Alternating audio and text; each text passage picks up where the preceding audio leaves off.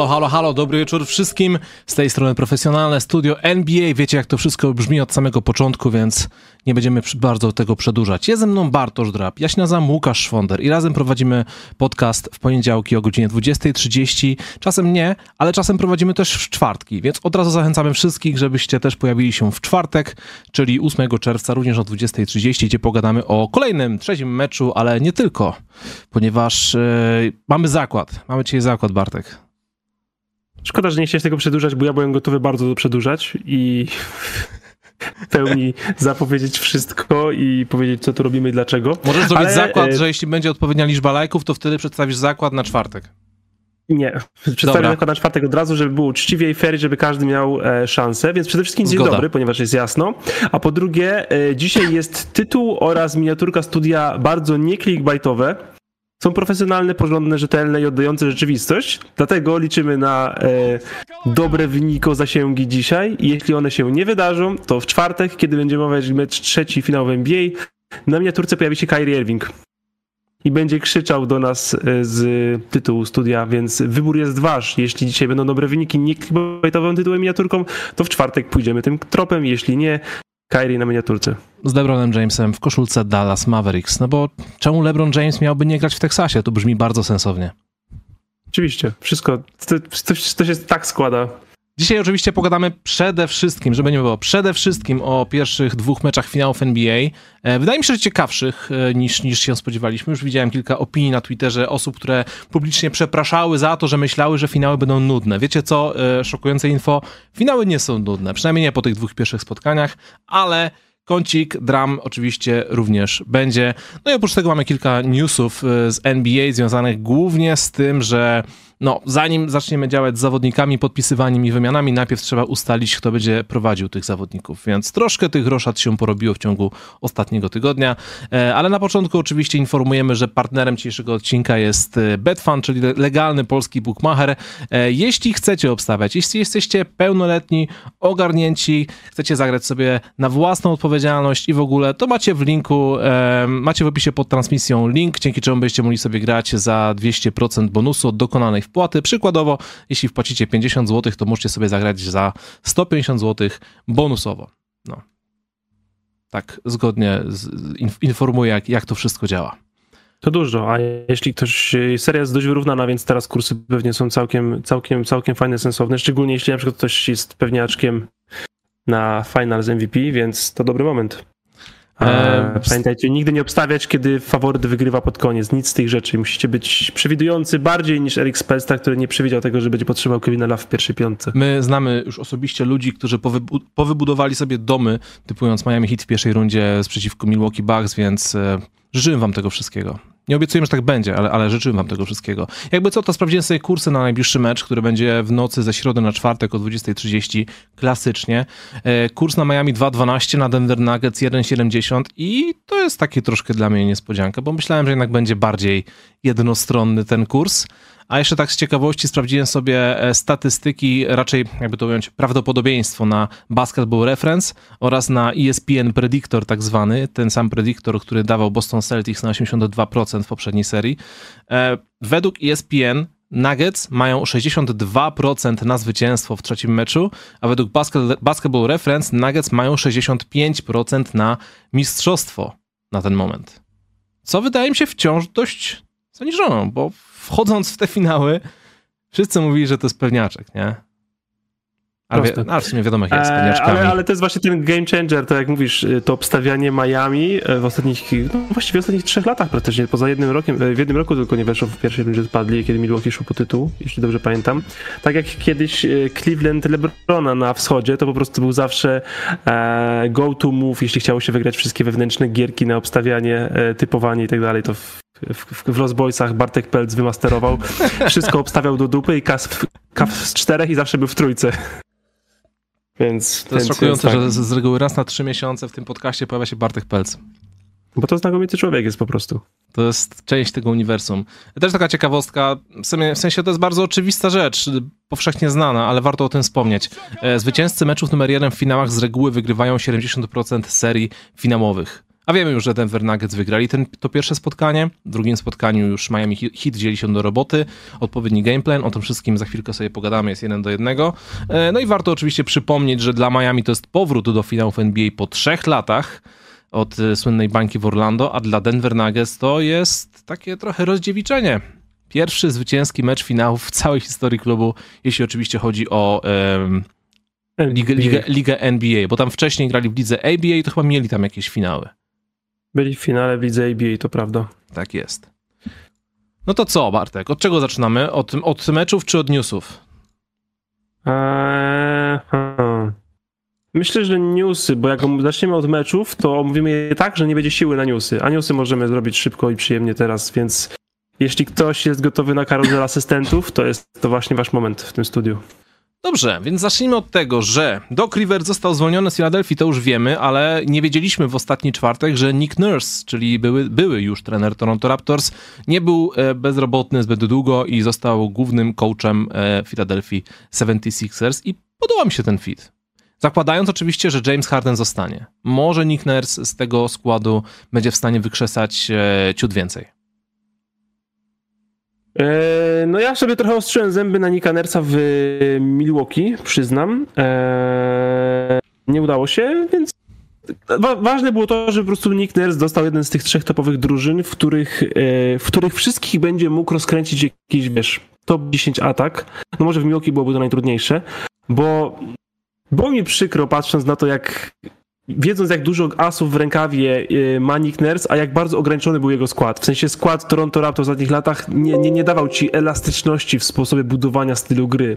Musiałeś grać e, szybko, e, w transition, liczyć na przechwyty, na bloki, na stile, wygrywać ten, e, possession game, wiesz, atakować zbiórkę ofensywną, bo nie, nie, nie dało się z tego składu, wydaje mi się dość uniwersalnie, to jest potwierdzone, wykrzesać, wiesz, ponad przeciętnej ofensywy, więc musiałeś sobie te ten w ataku pomagać na wszystkie inne sposoby poza tym.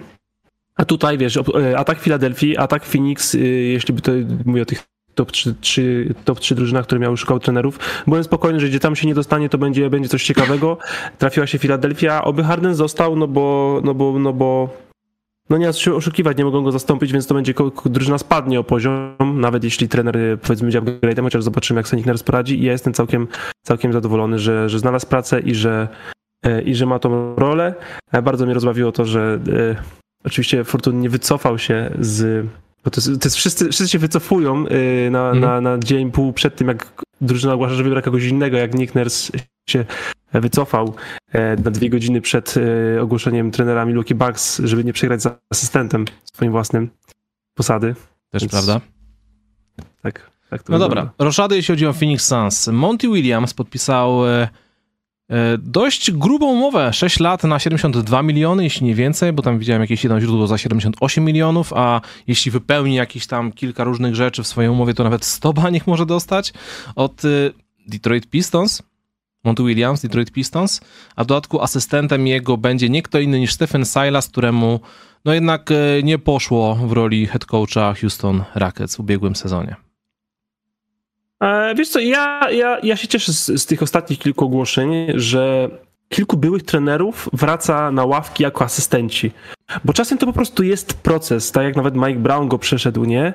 I, i, i właśnie wydaje mi się, że było, no to są zawsze takie trendy, to się tak waha. Teraz mm. właśnie jest dużo luźniej z tymi zmianami, ale ostatnich kilka lat wydaje mi się, że było tak, że, że tych byłych trenerów prawie nie zatrudniało jako asystentów, bo chyba to było bardziej postrzegane jako taki, wiesz, upadek, że wiesz, że, że nie dosta, że wiesz, byłeś trenerem pierwszym, to już powinieneś wać tylko pracę pierwszego trenera. Nie, no niekoniecznie, w sensie asystenci też mogą zarabiać nieźle, teraz choćby rekordowała umowa Kevina Younga. Eee, I i fajnie, że ci, że ci doświadczeni trenerzy będą pomagać mi doświadczonym albo wschodzącym trenerom na ławkach, bo to jest zawsze nauka, to jest zawsze wymiana doświadczeń e, pod kątem właśnie budowania kolejnych, e, kolejnych swoich wiesz, rekrutacji na, na, na, na stanowisko head coacha i to wcale nie być uznawane za krok wstecz, e, a czasem niestety jest taką blokadą i, i cieszę się, że to zostało trochę uwolnione w tym sezonie i trochę tych trenerów wróciło na ciekawe ławki, nawet jeśli nie jako główni trenerzy. Więc czekamy na Doka Riversa, bo póki co jeszcze nie jest nikogo asystentem. Bo głównie o to się rozchodzi, prawda? O to jest, o to jest ta gra. Yy, ale wracając Wiesz, do... Dzisiaj poszły plotki, że, e, że kto, to, kto, to, kto, kto to chce, że Jeffa, Jam, Jeffa Mangandiego chce przywrócić na ławkę jako asystenta. Gościa, który był, wiesz, head coachem 20 lat temu, nie? Wracając do Phoenix Suns, kto będzie aktualnie głównym trenerem? Frank Vogel, czyli gość, który doprowadził do Mistrzostwa Lakersów w 2020. Wcześniej miał jeszcze dwa finały wschodu z Indianą Pacers. Gość, który został zwolniony po tym, jak totalnie wymienili mu skład, e, który nie mógł egzekwować jego game planu.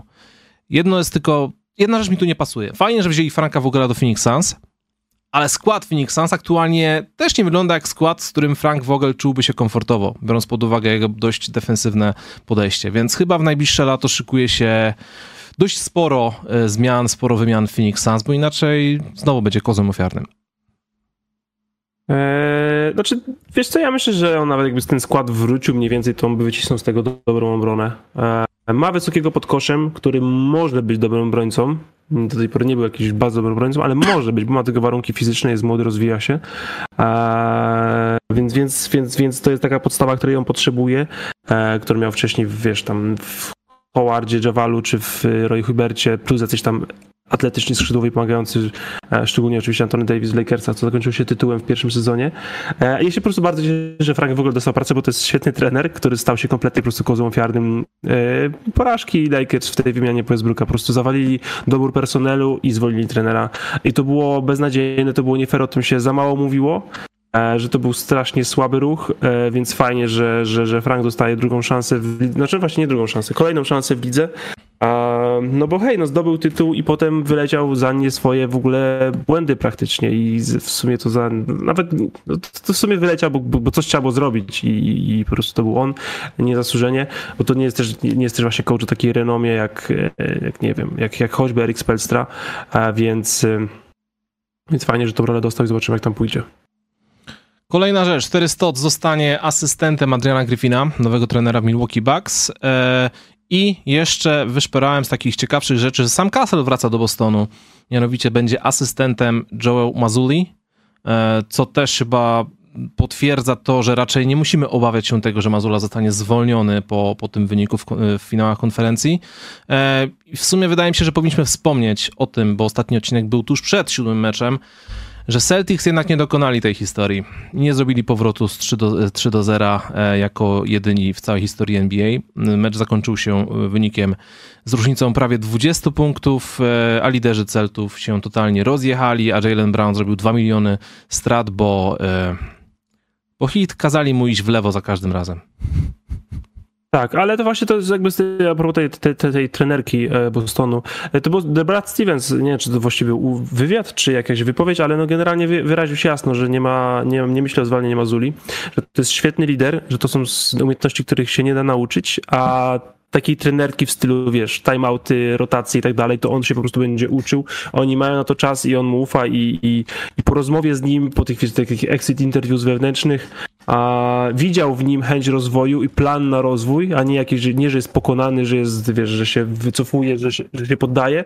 Więc y, no, fani Boston Celtics zdecydowanie powinni oczekiwać Joe Mazuli na stanowisko trenera w kolejnym sezonie, a dalej oczywiście zobaczymy. E, główna rzecz, która wydarzyła się mimo wszystko w ciągu ostatnich dni, to nawet nie roszady na stołku trenerskim, tylko to, co wydarzyło się w Golden State Warriors. Wydaje mi się, że powinniśmy się tutaj troszkę pochylić nad tą sytuacją, ponieważ gość, konstruktor mistrzowski Golden State Warriors w ciągu ostatniej dekady. Cztery mistrzostwa, 12 sezonów Warriors łącznie. E, gość, który zbudował sobie świetne, zdrowe relacje z kilkoma zawodnikami. Bob Myers, dwukrotny też Executive of the Year, e, postanowił zrezygnować z posady prezydenta postanowił zrezygnować z posady generalnego menadżera Golden State e, i ujął to w skrócie, tak dość konkretnie, że najwidoczniej to jest najwyższy czas, żeby odejść. E, Bob Myers, nie wiem ile on tam ma, 48 lat. Jest to, że tak powiem, stary człowiek, więc mógłby na spokojnie jeszcze działać w tym temacie. I się tak zastanawiam, czy bardziej chodzi o to, że on już swoje narobił i być może potrzebuje odpoczynku, być może chce mieć jakieś inne priorytety w swoim życiu, coś, coś pójść w jakimś innym kierunku, przebranżowić się, czy może po prostu spojrzał w listę płac Golden State Warriors, stwierdził, że kurczę, ciężko będzie to pokleić, bo tu jest 500 milionów dolarów na sucho, jeśli wszystkich przedłużymy włącznie z Clayem Thompsonem i Draymondem Greenem. Um, może nie będę się już stresował. Zrobiłem swoje, to nie jest tego warte. Nie wiem, jak myślisz? Eee, no nie, bo właśnie to jest tak, że on, to, to, to też jak w jego wypowiedzi, co udało się wyczytać nie tak całkiem nawet między wierszami w sumie dość wprost, że e, czuję, że nie mogę dać tej pracy tak dużo z siebie, na ile zasługuję, w sensie nie mogę się zaangażować w 100%, więc po prostu wolę tego nie robić wcale. Czyli po prostu to jest jakiś tam element wypalenia, jakiś tam element potrzeby spędzenia większego, większości czasu z rodziną, a niekoniecznie element, że potrzebuję bardzo dużo zarobić teraz, bo już bardzo dużo zarobiłem, albo wiem, że mogę wrócić w każdej chwili, no nie oszukujmy się, jak Bob Myers ogłosi, że po roku, po dwóch czy po trzech, hej, chcę wrócić, szukam, szukam pracy jako GM, to znajdzie ją. no tak, ale, ale, ale czy to może nie wyglądać w ten sposób, że z faktu, że zbudował sobie te relacje z tymi wszystkimi zawodnikami, z którymi naprawdę mnóstwo rzeczy powygrywał, wiadomo, zwycięstwa zbliżają ludzi do siebie i nagle stwierdził sobie, kurczę, no będę musiał w najbliższe lato spotkać się z Klejem Draymondem i zacząć im mówić, że słuchajcie, nie ma pieniędzy, słuchajcie, to się nie uda, słuchajcie, Draymond, nie mogę ci dać 35 baniek za sezon, sorry, nie jesteś tyle wart. I postanowił jednak, yy, wiesz, odejść póki jeszcze te relacje nie są zepsute. Bo tak bym sobie to trochę wytłumaczył, że może to jest powód. Może. No nie wiem, w każdym razie dla mnie to jest szokująca wiadomość i, i e, jest to taki trochę sygnał e, takiego zmierzchu Golden State Warriors. Hejterzy Warriorsów od pięciu lat mówią, że oni się skończyli, ale wydaje mi się, że dopiero odejście Boba Myersa, mm, s, y, dopiero to odejście jakby pokazuje, że to się faktycznie dzieje. No nie wiem, zobaczymy jak to będzie. Off-season Warriorsów będzie naprawdę gruby. Na pewno będzie trudniej oczywiście, wiesz, jeśli właśnie pod, jeśli uznajesz, że hej, chcę zatrzymać ten korwacz jeszcze o tytuł, ale właśnie muszę, wiesz, muszę prowadzić negocjacje z Draymondem, żeby mu obniżyć pensję, to na pewno będą te negocjacje trudniejsze, jeśli nie będzie ich prowadził Bob Myers, a będzie prowadził ktoś inny, z kim, kto nie ma tej relacji z, e, z zawodnikami. Wiesz, kto jeszcze będzie mieć grube lato, grube off-season? Wszyscy praktycznie. Wszyscy fani dram, wszyscy fani dram w koszykówce, wszyscy ludzie na Twitterze, podcasterzy, a nawet największe gwiazdy, ponieważ ale miło dwie godziny przed podcastem dostać informację od Shamsa, że Kyrie Irving rzekomo miał zgłosić się do LeBrona Jamesa, by przeszedł do Dallas Mavericks. I wiesz, czytasz to i to nie jest kolejny jakiś tam fotomontaż jakiegoś tam nieudanego fanpage'a, który robi sobie lajki na clickbaitach, tylko dostajesz to info od Shamsa, od konkretnego gościa i łapiesz się za głowę. Ja, ja, już, ja już widzę, że to jest element gry i, i szykuje się kolejny latak w zeszłym roku z Kevinem Durantem. Będzie ciężko, Bartek, zapnij pasy. Spokojnie, myślę, że już mamy trochę doświadczenia a z nimi i powinniśmy być w stanie oddzielić ziarno od plew w, w tej sytuacji i możesz tak bardzo nie ekscytować nadmiernie, szczególnie tym, co na to nie zasługuje naprawdę. To nie jest news, prawda? Nie, to nie jest news. Pewne jest, zapisane jest kilka takich oczywistych faktów. James sugerował, że chce Irvinga w Lakersach. Dallas czekają na decyzję Irvinga, na to, czy zostanie, czy nie, bo w końcu jest wolnym agentem. LeBron ma wciąż aktywną umowę z Lakers przez jeszcze jeden sezon, nawet dwa, wliczając opcję gracza. E, I prawda jest taka, że ja po prostu nie widzę LeBrona Jamesa podróżującego do Dallas Mavericks na koniec swojej kariery, podczas gdy w tym momencie już bardziej chodzi o, nie wiem, jakieś relacje biznesowe w LA czy coś innego. A poza tym, jak sobie wyobrażam skład z Luką, Irvingiem oraz LeBronem, za którego pewnie trzeba byłoby oddać mnóstwo shootingu, obrony, głębi rezerwowych. Nie, to jest po prostu taka. E, to wygląda dla mnie jak bardzo nierealny scenariusz i prędzej traktowałbym, jak, jako, traktowałbym to jako element gry, który ma na celu wrzucić do kotła, żeby newsy się tam wszystkie gotowały, żeby w jakimś cudem doprowadzić Irvinga w końcu faktycznie do LeBrona, ale w Los Angeles Lakers. E, ale wiesz to, co ty powiedziałeś, oddać trzeba jakiś tam młodzież, jakiś shooting, w sensie Dallas nie mają nic z tego. Dallas nie są w stanie, Dallas, jedyna oferta, jaką Dallas są w stanie złożyć dla LeBrona Jamesa, e, to jest Luka Doncic, czego nie zrobią nigdy. Mm. Ale poza Luką Donciciem nie są w stanie złożyć żadnej oferty dla LeBrona Jamesa, żadnej po prostu. Więc jakby ja nie wiem, co, co to jest nie, no to jest dużo prędzej, tak, dużo, dużo prędzej bym e, uwierzył, że to jest po prostu jakaś taka kolejna gra ze strony klacz Lebrona i tak dalej, ale nie wiem, ja nie, przy, nie, przy, nie przykładam tego za dużo wagi, bo to jest y, no bo to jest tak absurdalne, że jest niewykonalne, nie? To jest tak jakby teraz sobie, nie wiem, no Kevin Durant i, i, i Janis Antetokounmpo zaczęli gadać, jak możemy grać razem, obaj mając 3 albo 4 lata kontraktu. Mhm. I co? I jeszcze najlepiej zagramy sobie razem w Portland. E, albo jeszcze gdzieś ktoś, kto na przykład nie ma pików, albo nie ma, wiesz, e, kontraktów do oddania. No i fajnie, możemy sobie tak gadać nawet o tym trzy dni, trzy tygodnie nawet i co, co z tego? No tak. To się nie wydarzy po prostu. No dobra, to się rozgrzaliśmy. Na fajnych, konkretnych newsach, które nikogo nie interesują oraz na gówno newsach, o których wszyscy robią clickbaity, ale są nieistotne. Przejdźmy do rzeczy tak naprawdę najważniejszych. Dwa mecze finałowe, e, Denver Nuggets, Miami Heat. I co, może tak e, będziemy po kolei mówić, pierwszy, drugi. Czy chcesz łącznie sobie to wszystko omówić jakoś? E, po kolei możemy mówić, tak, tak, po kolei. Pierwszy mecz zwycięski dla Denver Nuggets. Nuggets zrobili sobie dość sporą przewagę i dopiero pod koniec spotkania Miami Heat wzięli się do roboty. Jak oni mieli tu i wynik? Gonitwa była taka, że 30 do 20 było w czwartej kwarcie dla Miami Heat, ale Denver w pewnym momencie zrobili sobie przewagę aż 24 oczek, że wiesz, no, gonitwa była fajna, ale ciut zabrakło im czasu. E, ważne, że tu trzeba wspomnieć, że Denver mieli aż 10 dni przerwy od czasu e, ostatniego meczu z Lakersami i to było po nich widać, bo praktycznie każdy tutaj zrobił swoje. Nikola Jokic e, był wypoczęty, ale taki, jakby to ująć, spokojny, wyrachowany, zakończył mecz 20 e, z triple-double. W ogóle debi- triple-double w debiucie finałów. Fajnie, super sprawa. 27 punktów, 10 zbiórek, 14 ases na 12 rzutach z gry. Trafił 8 z nich. Super, ale przed czwartą kwartą oddał ledwie 5 tych rzutów i dopiero w czwartej kwarcie zabrał się za jakiekolwiek punktowanie. E, jak patrzę na te statystyki i patrzę na ten wynik w pierwszym meczu, to ja widzę za każdym razem, że Nikola jakiś to jest gość, który nie ma psychy. Który nie podchodzi emocjonalnie do meczu Trema go w ogóle nie, trema go w ogóle nie zjada.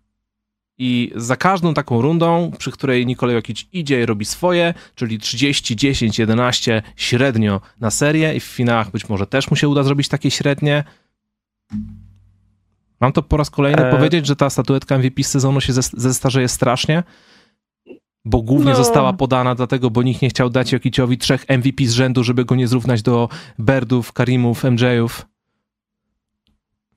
Eee, a chyba nawet e, MJ nie miał trzech z rzędu. No nie wiem, ale chodzi o, sam, chodzi o sam fakt. Tak, tak. Taki wiesz, chodzi o poziom, o, o pułap, nie? Tak, tak, tak, tak, tak. Eee, wiesz co, srał pies już to MVP. Szkoda czasu. Eee, game one.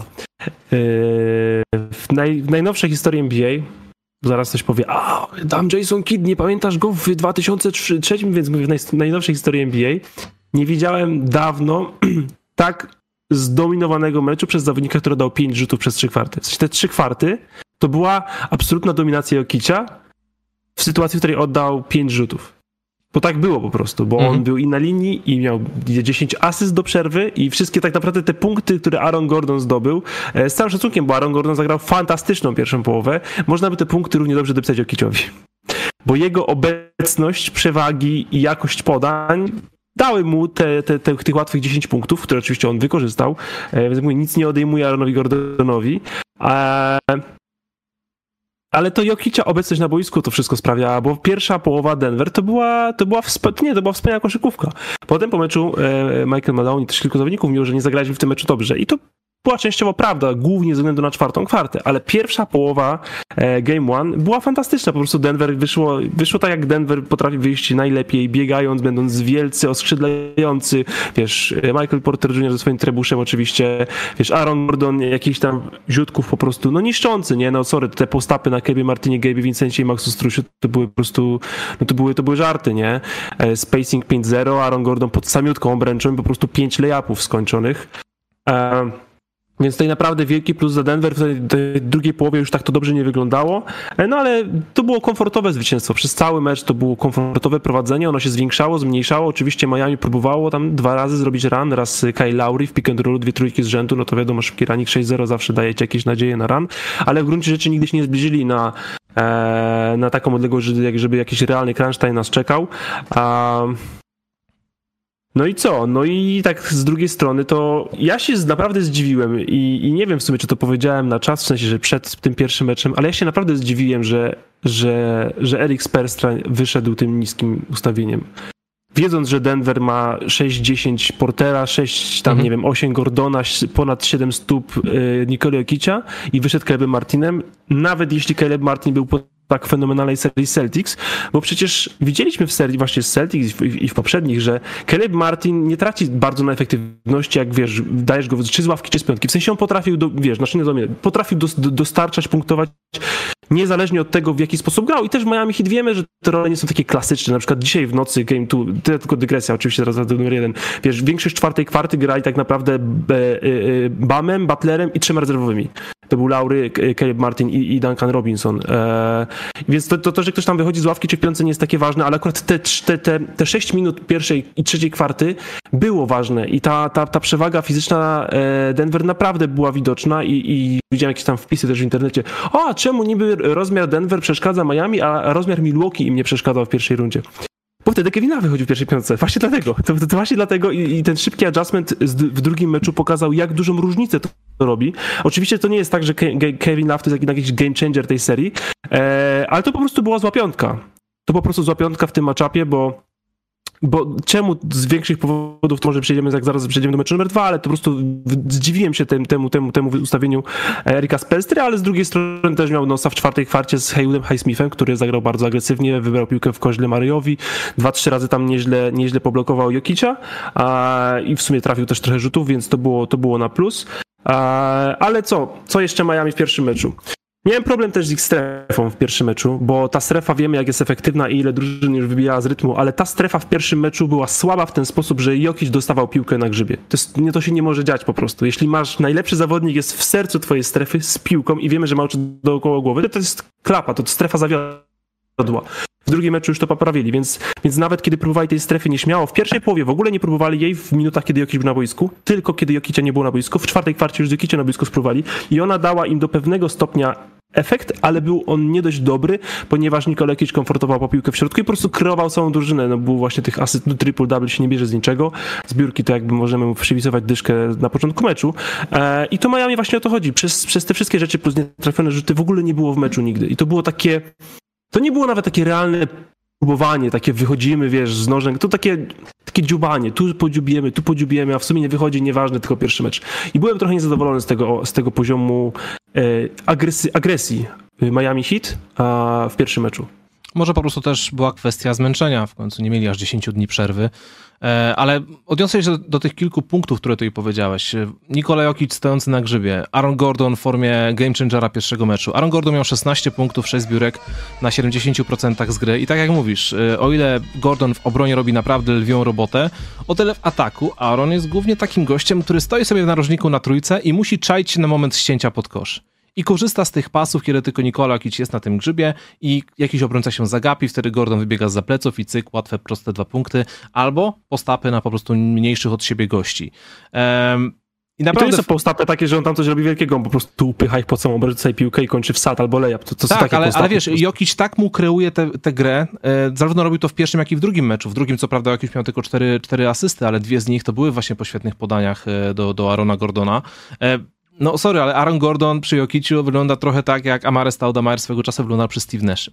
Bo to jest, patrzysz na te 16 punktów i wiesz, że to nie jest wypracowane 16 punktów. Z całym szacunkiem do Arona Gordona, bo to też trzeba umieć, ale to są ciasteczka, które dostajesz w odpowiednim momencie. Z których korzystasz, bo odpowiednio wyskoczyłeś, odpowiednio włożyłeś piłkę do kosza, odpowiednio ściąłeś pod kosz. E, to oczywiście to też jest umiejętność. łatwe punkty w NBA to najlepsze punkty w NBA, jakie tylko można zrobić, ale no mimo wszystko, to wszystko jest e, wszystko dzięki Jokiciowi, który zrobił w tym meczu 14 asyst, to jest w ogóle rekord wśród e, centrów w finałach NBA, ale byłem lekko w szoku, bo na drugim miejscu w tej kategorii jest gość, który miał 13 asyst w finałach NBA i było to w roku 69.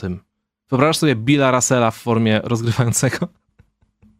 Nie znałem go z tej strony, muszę przyznać. E, no wiadomo też, że ciężko jest obejrzeć jakiekolwiek pełne mecze z tamtych czasów, ale sam fakt, że Bill Russell miał 13 asyst w finałach NBA, to chyba no to są to właśnie takie e, e, niesamowite statystyki z przeszłości, w które ciężko uwierzyć. Ale no, w każdym razie super. Też mamy tą statystykę a propos asyst w finałach NBA. No. Magic Johnson w 50 finałach w karierze ma średnią 12 asyst prawie. I miał tam chyba w jednej, gdzie miał 18 asyst na mecz średnio w finałach. Więc... A mimo wszystko Magic Johnson widzi e, siebie bardziej w Jimmy Butlerze niż Nicole Jokic. Tak jak przyznał kilka dni temu. No nie powinien. Powinien, no się, nie powinien. powinien się cieszyć. Powinien się cieszyć e, porównaniami Jokicia do niego. Eee, bo, bo, bo naprawdę Jokic jest jednym z bliższych porównań, które dostaliśmy po Magicu, ale ja zawsze te statystyki Magica będę wyciągał, bo uważam, że jest underrated. E, ja wiem, że, ja, wiem, że masz, ja wiem, że masz ukrytą agendę w tym, tej kwestii. A, tak, to, ale to nie jest temat na teraz, Bartek. Pogadamy Mecz numer jeden, dobrze. Yy, Jamal Murray, Jamal Murray. Kolejne 10 asyst było Jamala Murray'a. Dwóch zawodników Dobra. z takim potężnym double-double. No jeden z nich miał triple-double. 26 punktów, 11 na 22 trafionych rzutów, 44 minuty. E, no i wiesz, on jest głodny, nie? On cały czas coś udowadnia. Nawet w tym drugim meczu, w którym Jimmy Butler głównie na nim usiadł, dlatego ta skuteczność troszkę powstrzymuj, mu powstrzymuj, powstrzymuj się od drugiego tak, meczu. wiem, przepraszam, ale chciałem tylko powiedzieć, że Jamal Murray jest tutaj najważniejszy i Erik Spoelstra o tym wie. Dlatego zrobił te wszystkie zmiany w obronie przed y, drugim spotkaniem. Tak tylko informuję.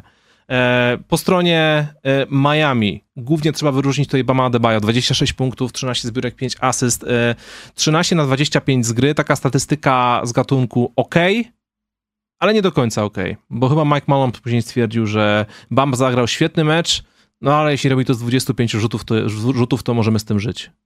Trochę tak to działa, nie? Zdecydowanie Denver może żyć z 25 rzutami z dyspu dystansu Bama Debaja, który zdobywa z nich 26 punktów. Tak, to jest, to jest zdecydowanie coś, co, co, co, co, co Denver weźmie all day, all night i, i będzie z tym żyło.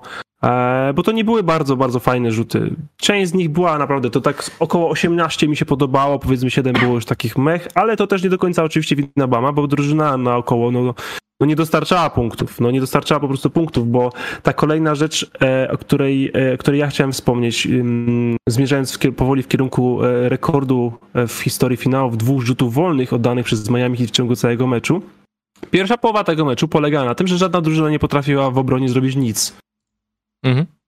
Oprócz liczenia na nietrafiony rzut przeciwnika. Tam naprawdę nikt nie mógł zatrzymać nikogo, tam po prostu byłyby takie, wiesz, ludzie mijali się po prostu bez zasłon, bo zasłonami po prostu przebiegali obok, y, były, wiesz, gry, gra do obręczy, open trójki z obu stron non-stop, po prostu Denver trafiało je wspaniale przez trzy kwarty, a Miami nie trafiało ich w sumie, w sumie wspaniale to w żadnym momencie praktycznie. To na początku się może trochę jeszcze trzymali, ale w sumie w połowie pierwszej kwarcie zaczynało się już takie minus 6, tu 8, tu 9 i już tak, tak naprawdę nie dotrzymywali tego tempa. A koniec końców oczywiście tam jakieś nie było szalonego, wysokiego wyniku, co właśnie też wynika z, z tego, że właśnie nie rzucano rzutów wolnych w tym meczu. No z czym Miami, no dwa rzuty wolne i to oba Haywooda, Highsmitha, to jest rekord. szok wiedząc, że Jimmy Butler to ile w tych playoffach miał chyba średnio ponad 9 do tego meczu wymuszanych, sam on jeden, nie? Więc, więc, więc i, to jest, i to jest właśnie część tego, co powiedziałem wcześniej, że nie podobała mi się ta energia Miami, że to naprawdę wyglądało jak mecz, który no cholera przestrzeliliśmy chyba dzisiaj z planem, ale to tylko pierwszy mecz, to dobiegnijmy to już. Nie widziałem tej iskry, ale zobaczyłem tak. ją później, więc... No tak, e, Gabe Vincent się do tego odniósł, do, do, tej energii, że muszą się po prostu bardziej postarać. Jeff Green zresztą to samo, to są finały NBA, więc tutaj nie ma żadnego, żadnych kompromisów i sami się na sobie zawiedli, tak jak mówisz, przed drugim meczem troszkę się to um, pozmieniało. Ja tutaj niestety muszę dać spory minus dla um, sekcji wsparcia Miami Heat, bo uruchomili sobie Mamba Mentality w najgorszym możliwym wydaniu. Caleb Martin trafił jedną z siedmiu, siedmiu trójek, Max Struś 0 z dziewięciu, Duncan Robinson jedną z sześciu. To bardzo dużo nietrafionych trójek, Bartek. Zdecydowanie tak. za dużo. E, tak. Patrząc na możliwości Miami Heat, którzy często wygrywali spotkania w tych playoffa, playoffach, właśnie oddając mnóstwo trójek. Ile? 17 y, trójek mieli w tym meczu numer dwa? Czy to było jeszcze wcześniej w serii z tak. Bostonem? Oddając dużo, znaczy może nie tak strasznie dużo jak na przykład Boston Celtics, ale po prostu trafiając na szalonych procentach. W sensie w Miami hit procentowo to jest w playoffach absolutna czołówka rzutów za trzy, nie? Co się w ogóle człowiek tak. nie spodziewał. Ale oni też, też, nawet spod, też nawet spod kosza nie trafiali, więc y, ostatecznie mamy tutaj wynik 41% z gry. No i ciężko tutaj byłoby cokolwiek z tym fantem zrobić. Jimmy Butler zawiódł po całości, też ten brak energii. 13 punktów, 7 zbiórek, 7 asyst, 14 rzutów, tylko 6 trafionych, ani jednego rzutu wolnego, to chyba też nie zdarzyło mu się to jeszcze w tych playoffach. Nie wiem, kiedy ostatni raz miał mecz bez rzutu wolnego. Nie sprawdzałem tego, ale biorąc pod uwagę jego możliwości, to musiało być bardzo dawno temu. Um, i, i, Jimmy Butler sobie w meczu numer jeden nie radził z Aaronem Gordonem i brakło mu znowu agresji, żeby polować na innych zawodników. Po prostu. Bo to było tak, że Aaron Gordon, no Aaron Gordon jest z niego większy po prostu. Jak widzieliśmy to już w finałach 2020 roku, kiedy Anthony Davis przeszedł na jego krycie i zaczął mu chodzić pod zasłonami, że większy obrońca, silny, no przeszkadza Jimmy, po prostu no, no, czasem po prostu nie jesteś mismeczem na wszystko, nie? Nie zawsze jesteś LeBronem Jamesem w 2017 roku. Eee, i, i, Jimmy Butler po prostu potrzebował grać na kogokolwiek innego, ale brakowało tej agresji właśnie, żeby walczył o tych o słabszych obrońców na siebie, o Jamala Mareya, czy nawet o KCP, Bruce'a, chociaż Bruce'a Browna, to ja bym sobie chyba nie, nie życzył widzieć, szczególnie po tym meczu numer dwa, czy nawet Nicole Jokicza, w sensie innego, po prostu ktokolwiek inny, tylko nie Aaron Gordon, a, a kilka tych rzutów po prostu właśnie oddał wprost na Arona Gordona, e, nie radził sobie z tym i to był to rzeczywiście był, był bardzo cichy, słaby mecz e, Jimmy'ego Butlera pierwszej w, w, tym Game One. Kurczę, jeszcze coś miałem jakieś... Bartek, mam do ciebie pytanie. Czy w twoim mieszkaniu uruchomił się gabinet dentystyczny? Nie, pralka uruchomiła wirowanie. Okej, okay, rozumiem. Jak tylko pytam. Sprawdzę, czy jest, są otwarte drzwi. Okej, okay. No to co? To ja może skorzystam z okazji, bo teraz pewnie będziemy przechodzić do drugiego spotkania, e, że na kanał wleciał już e, długo zapowiadany odcinek ze szkoły Kobiego Bryanta, ale nie tylko ze szkoły, bo też zamieściłem odcinek z e, boiska na Tustin w Filadelfii. Piękne boisko zbudowane z fundacji Vanessa Bryant, boisko upamiętniające Kobiego oraz, oraz Gianę Brian. Rzucam wam link na czat. Macie to wszystko na kanale. Także wszystkich e, obecnych tutaj, którzy jeszcze nie widzieli, jakich słuchaczy na Spotify czy Google Apple Podcast, zapraszam do odpalenia, bo wydaje mi się, że e, co jak co, akurat takiego materiału chyba nie znajdziecie nigdzie, nie tylko na polskim YouTube, ale ogólnie też na takim ogólnym, ogólnoamerykań, ogólnoświatowym, amerykańskim, e, więc, więc zachęcam. No i przy okazji jeszcze zdradzę, że najprawdopodobniej w środę, jeśli tylko się zdołam ogarnąć, będzie kolejny odcinek, a w przyszłym tygodniu jeszcze kolejny, więc mam nadzieję, że troszkę szybciej to teraz poleci.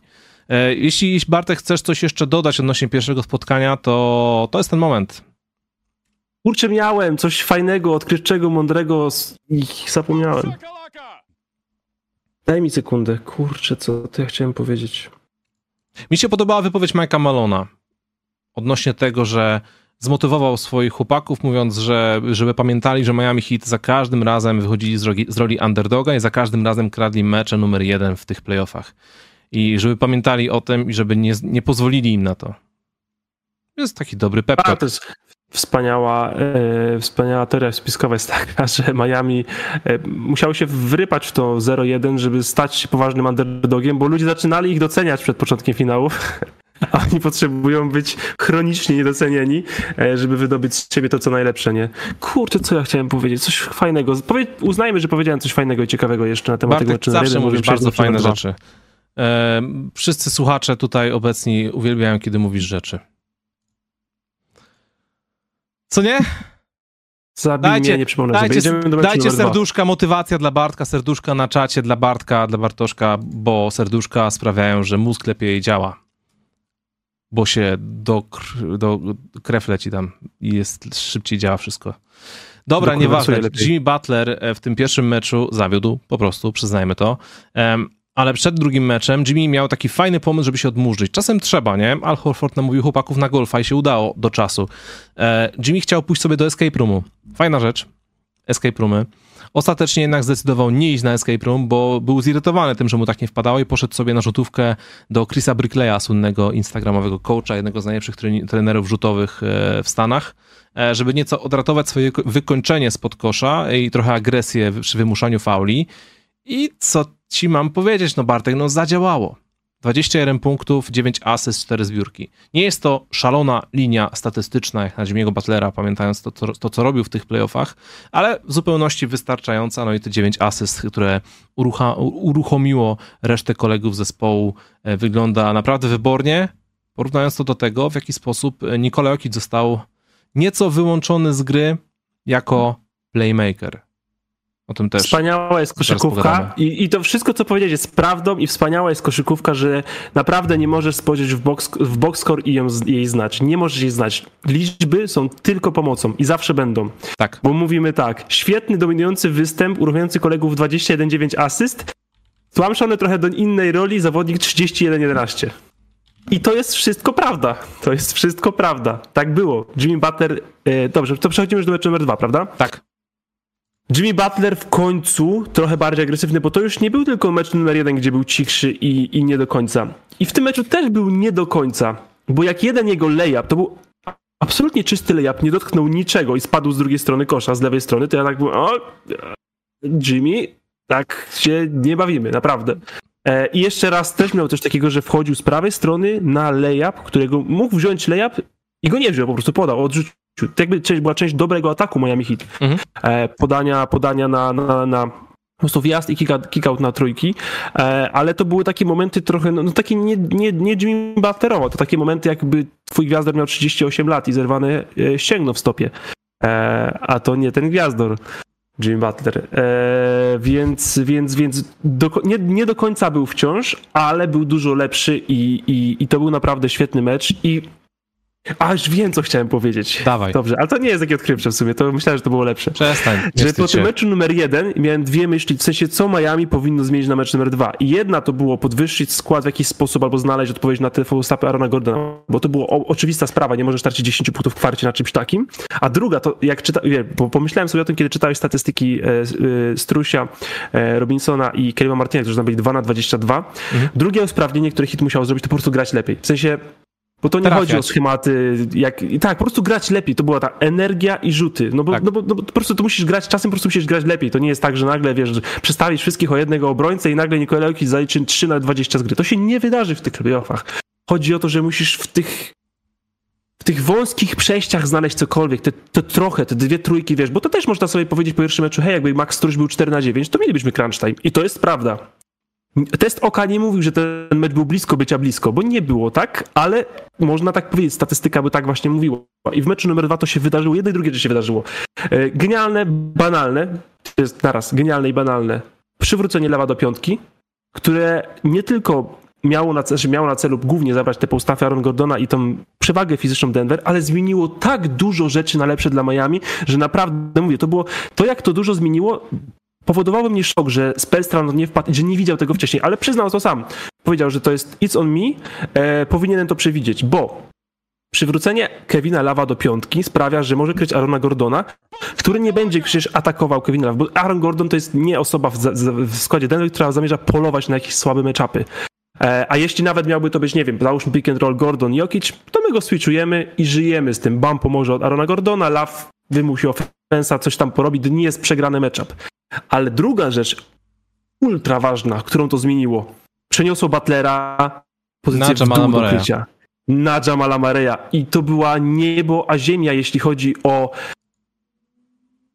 o taki poziom tego, jak, jak Miami przeszkadza w prowadzeniu ataku Denver. Denver prowadziło swój atak, ale dużo, to po prostu szło po grudzie w meczu numer dwa, a w meczu numer jeden to szło po sznurku, który ktoś, ktoś umył, wypolerował i nawoskował po prostu i wszystko po prostu śmigało i nic nie skrzypiało. A w meczu numer dwa skrzypiało. Działało, ale skrzypiało. I to właśnie był Jimmy Butler na, na, Jimmy, na, na, na Jamalu Mareju. To jest możliwość switchowania pików 4-5 i 1-5 to nie jest idealne rozwiązanie, ale mamy taką opcję, kiedy w poprzednich meczach, w poprzednim meczu nie można było tego robić w ogóle, a wszystkich innych pików nie można było kompletnie ruszać, bo to albo, bo Aaron Gordon i Nikola Jokic, czyli dwóch zawodników Denver, było absurdalnym mismeczem na trzech zawodników Miami z miejsca. Wszyscy ci gardzi niscy, których po prostu za wszelką cenę nie mogłeś dopuścić do tego, żeby byli ustawieni na Gordonie czy na Jokiciu. I w meczu numer dwa z trzech zrobił się dwóch. I gra nagle stała się dużo prostsza.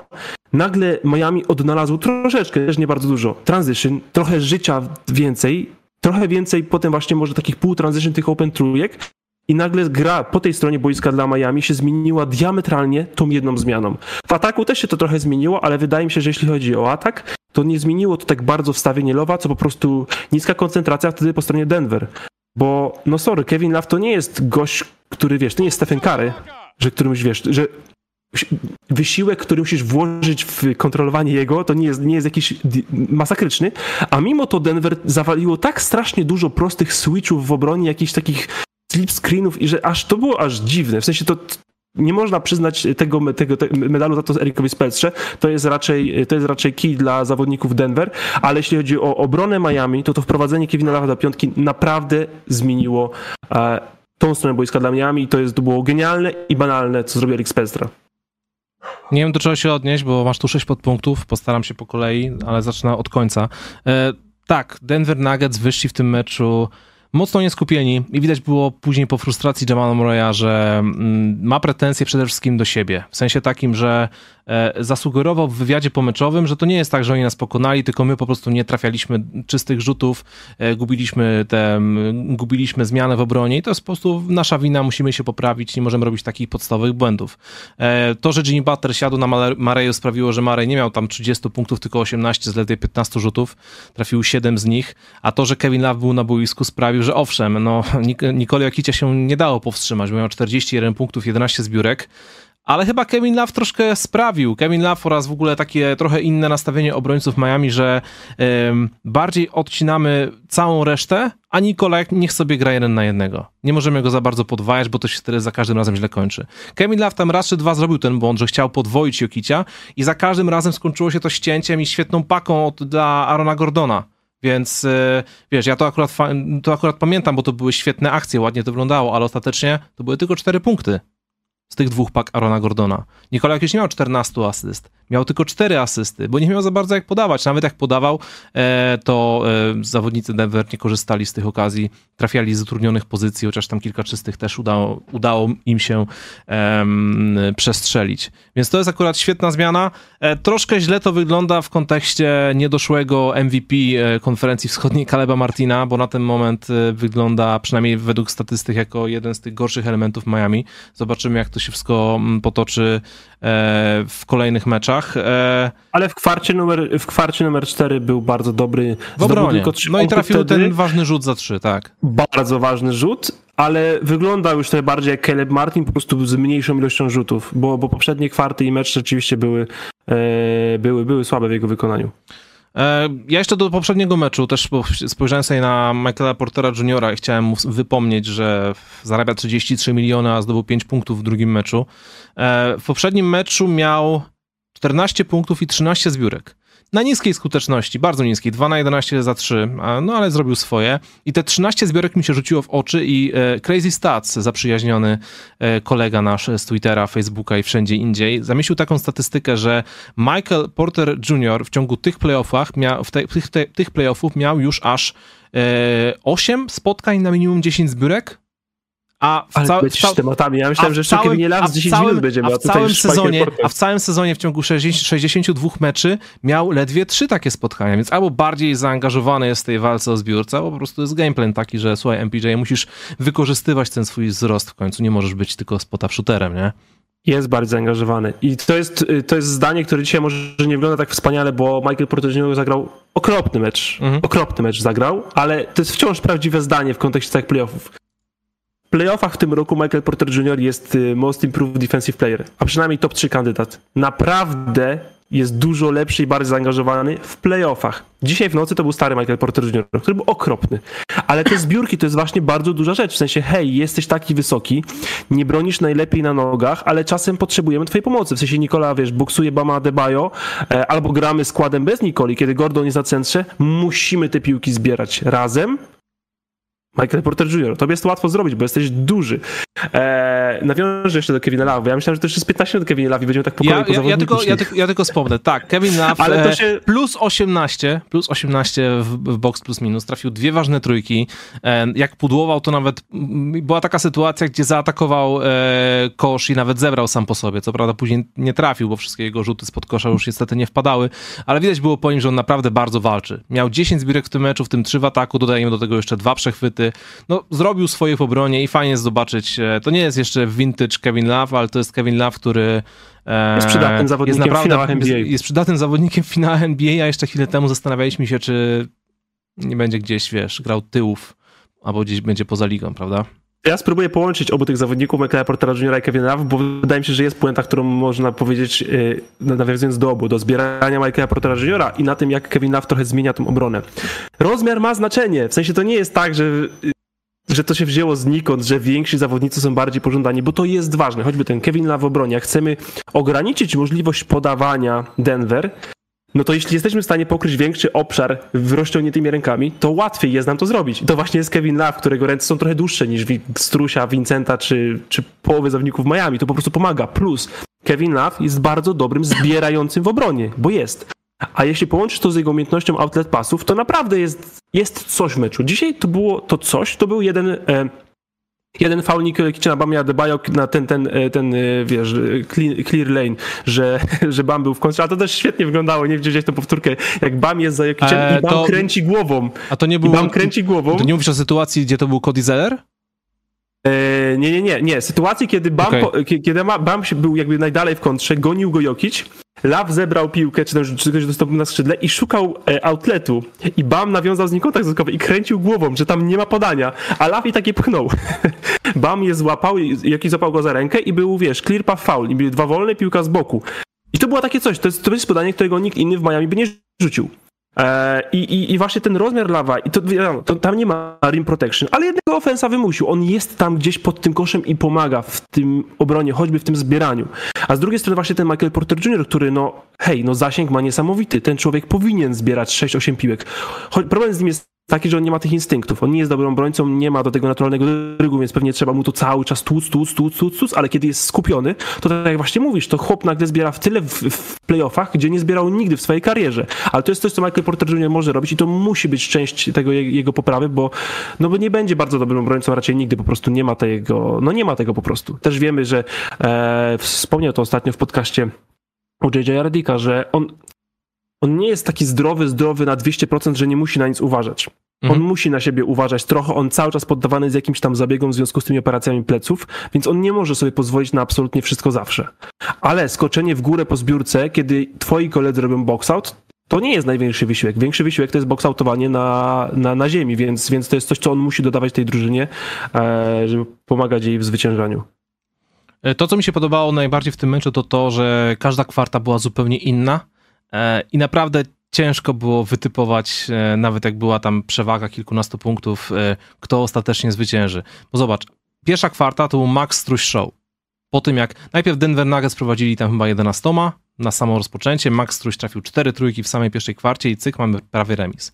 Druga kwarta, Denver Nuggets zaczęli tak gorąco, że to było Trafili cztery trójki w 70 sekund meczu, cztery trójki z rzędu. Bruce Brown, Jeff Green, Jamal Murray, Aaron Gordon. Szaleństwo, no po meczu, nie? I, to, co, I wszyscy zachwyceni. To było? Co ważne to było, to, to Miami zniszczy, Denver zniszczyło Miami w sytuacji, kiedy Jokic był czterem na ławce, a to są strasznie ważne minuty, bo nie na, boi, na boisku Jokicza i nie na boisku Butlera I, i, i to był straszny run. Denver tak. tam po prostu wyglądało jak, no to, to była wiesz, najlepsza koszykówka w historii świata. To, Dokładnie. To I, pewno, i, i, I wiesz, najpierw te cztery trójki, a później jeszcze był przechwyt i, ta, i ten szalony wsad z faulem Jamala Moreya. E, no po prostu ja, ja, to, to, już jest ten moment, że myślisz sobie, okej, okay, już pozamiatane, nie? Już Denver Nuggets to mają. Po czym rozpoczyna się druga połowa, e, hit w międzyczasie przegrywa, przegrywali nawet 15 i Miami zaczyna mozolnie odbudowywać sobie przewagę.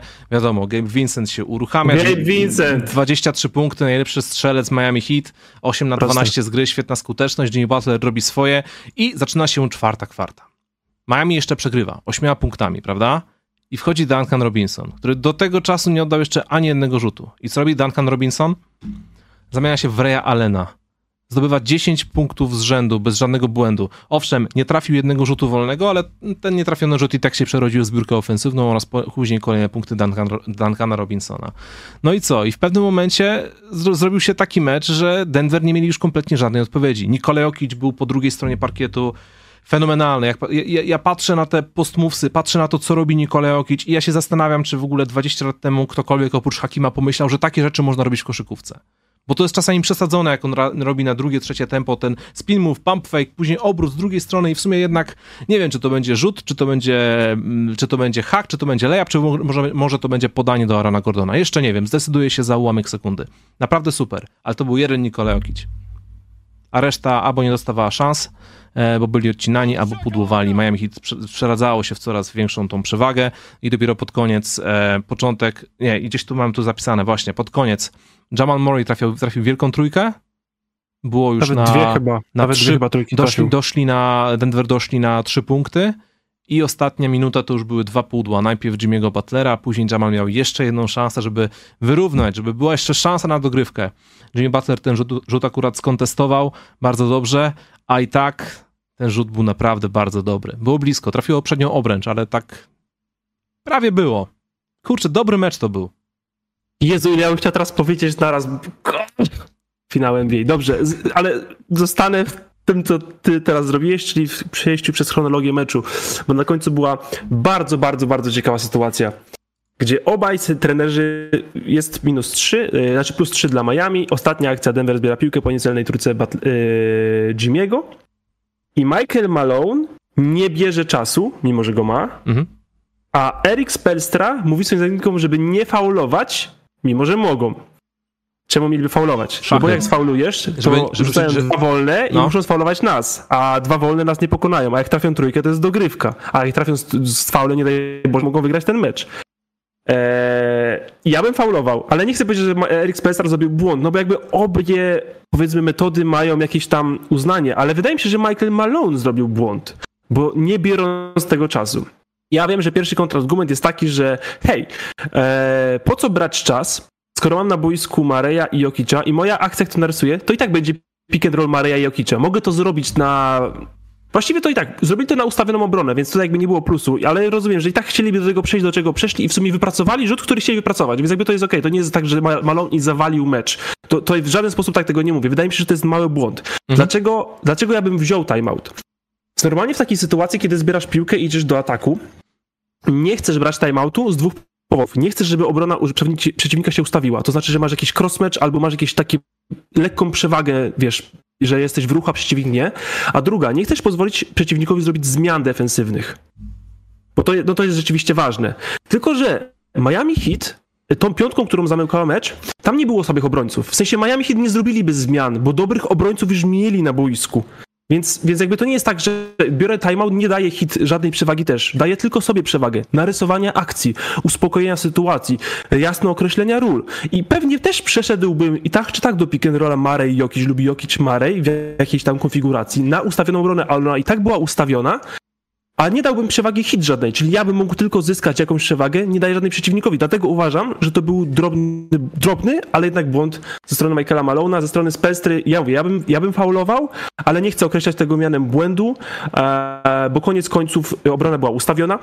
Miałem pięciu dobrych obrońców na boisku e, i, i jakby tak, to, że mieliśmy ten faul, pozwoliło Butlerowi zagrać trochę, trochę agresywniej, bo Butler tam no, zrobił, sięgał po piłkę, wybił ją na chwilę Marejowi, potem Marek jakby ją odzyskał, i, ale jednak troszeczkę tą akcję spowolnił, trochę ją zmienił. Mhm. Koniec końców Denver dostało dokładnie taki rzut, jaki chciało. Bo potrzebowali trójki, zagrali pick and roll Jokic i Marej uzyskał separację, po prostu nie trafił. I było tyle wydaje mi się, że tam były, Wydaje mi się, że tam były, znaczy to byłaby dogrywka. No, od dogrywki, okej. Okay. To byłaby dogrywka. E, że to są takie małe rzeczy, które wydaje mi się, że trenerzy mogli zrobić inaczej w tej czwartej kwarcie, bardzo ciekawe, e, w gruncie rzeczy nie zmieniły przebiegu tego meczu. Ja bym chciał dobra, jeszcze... jeszcze wracam do, do, Dobra. Dobra, nie, dobra, bo, bo, ja tu miałeś, bo, ja wiele twoich... wątków miałeś. Śmiało. Bo ja do, do, twoich, do twoich punktów nawiązuję. Tak, tak, tak, tak. To, co powiedziałeś a propos Jokicza, ja może planów nad tym nie będę powielał, ale to, co powiedziałeś o reszcie. Reszta Denver Nuggets zagrała cię naprawdę słabo. Dla mnie Denver Nuggets zagrało cię dwu, dobrze dwóch zawodników. Nikola Jokic i Bruce Brown. Naprawdę, bo, bo, bo Murray miał taki sobie mecz, KCP miał tragiczny mecz. Naprawdę, KCP to w pierwszej kwarcie miał trzy faule, dwóch mu nie zagwizdali, ale bez hitu ten gość powinien wylecieć za faule w połowie trzeciej kwarty. Był okropny, dał sześć punktów, dał sześć punktów Miami, głupimi faulami przy trójkach, naprawdę. Dwa razy faulował przy rzucie za trzy mhm. i to jest sześć punktów, wiesz, nie, nie, nie robisz tego i, i prowadzisz w ostatniej minucie, nie przegrywasz trzema punktami. No, e, Aaron Gordon też całkiem okay, spoko zagrał w tym meczu. Był okay. Dobra, poprzednio dobra, 16 punktów, 10 rzutów, teraz miał 12 punktów, 7 rzutów. Ja po prostu nie okazji, ale wykorzystywał. Masz rację, to jest racja, trzy osoby. Aaron Gordon był wciąż dobry w obronie, e, Butler na niego nie mógł, nie mógł nic zrobić, po prostu go często z niego zdejmował. E, trafił trójkę też ważną i, i wykończył te dwa świetne podania od Ekicia. Ale dlaczego o tym mówię? Bo to jest coś, o czym mówiłem już kilka razy. Denver Nuggets nie są głęboką drużyną. To nie jest bardzo głęboki skład. To jest świetny skład w taki sposób, że oni mają sześciu starterów sześciu starterów. Bo pierwsza piątka plus Bruce Brown to są wszystko startujący, to jest kaliber startujący w lidze NBA. I to jest wielki luksus, bo możesz sobie właśnie na przykład zamykać z MPJ-em, możesz bez niego i to nic, nie za dużo ci to zmienia, bo masz sześciu zawodników, którym absolutnie ufasz. Po to są starterzy. Ale potem to masz takie pół Jeffa Greena, pół Christiana Browna. No, Szymon, Szymon całkiem spoko sobie tam radził w tych momentach, e, kiedy tam dostawał te minuty. Tak i nie. Pierwszy pierwszej połowie, tak, był świetny. Dwa przechwyty, sześć punktów, e, energia, zbiórki i tak dalej. Ale w drugiej połowie jak mówiłem wcześniej o tych popsutych switchach, o tych open trójkach Miami, kiedy po prostu był pik niski, niski, albo ktoś zeslipował, Christian Brown był zaangażowany w bardzo dużo tych akcji. Naprawdę, Christian Brown zepsuł dużo tych akcji. Christian Brown, Jamal Murray i MPJ i KCP. No w sumie to cała ci to zagrali beznadziejnie, bo MPJ za pomagał, Murray za bardzo pomagał i, i nie nadążał. Christian Brown nie wołał switchów i KCP w ogóle no, psuł tak dużo rzeczy, że nawet szkoda tego wymieniać. I to jest właśnie to, że masz tego, no to jest 22-letni w sumie, ale ruki, i daje ci ten, wiesz, taki boost energii. Tak jak Haywood Highsmith dał w pierwszym meczu boost energii Miami, mhm. ale to nie jest twój plan na 20 minut w meczu. Tak samo jak Haywood Highsmith udowodnił to samo w tym meczu, bo był grał 6 minut i był minus 11. Bo to nie jest tego, to nie jest tej klasy zawodnik. Dlatego Tyler Hero, kiedy będzie zdrowy, prawdopodobnie weźmie te minuty, a Haywood Highsmitha już na boisku nie zobaczymy. I to samo Christian Brown, druga połowa meczu zagęszcza, jest trudniej, i wiesz, to nie jest tak, że ten gość nie potrafi zawołać switcha na, na piku Struś Vincent. On wie, że to, to powinno zrobić, ale tego nie robi i wychodzi to, i wychodzi to kiepsko. E, no a Jeff Green, no to jakby ma ograniczenia swoje oczywiste głównie z natury wieku i po prostu Denver dzisiaj zabrakło ludzi do gry. Zabrakło po prostu ludzi do gry. Widzisz, Miami e, grało bardzo dużą część crunch time trzema rezerwowymi, e, Martin, Laur i Robinson, Bam i Butler, ale równie dobrze mogli komfortowo grać też z Trusiem i Vincentem i nic by się tam strasznego nie działo mieli te opcje. Denver tych opcji nie miało. Denver miał Kicza, który był absolutnie fantastyczny, Gordona, który był dobry do bardzo dobry i Bruce'a Browna, e, który dzisiaj naprawdę wielkie uznanie. To jak Bruce Brown dzisiaj walczył na zasłonach, to jest naprawdę czapki z głów. Jeśli ktoś jest ko kompletnym nerdem, obejrzy sobie ten mecz jeszcze raz i oglądać tylko jak Bruce Brown walczy po zasłonach. Bo wszystkie zasłony Miami dawały im dobre akcje, oprócz tych, kiedy Bruce Brown kogoś gonił. Zobacz, jak właśnie to, co powiedziałeś. Duncan Robinson nie oddający prawie rzutów do, do, do czwartej kwarty. Pierwsze trzy kwarty obejrzeć, zobaczcie dlaczego. Za tym gościem po prostu jak cień, jak cień był zawsze obrońca i to bardzo często był Bruce Brown.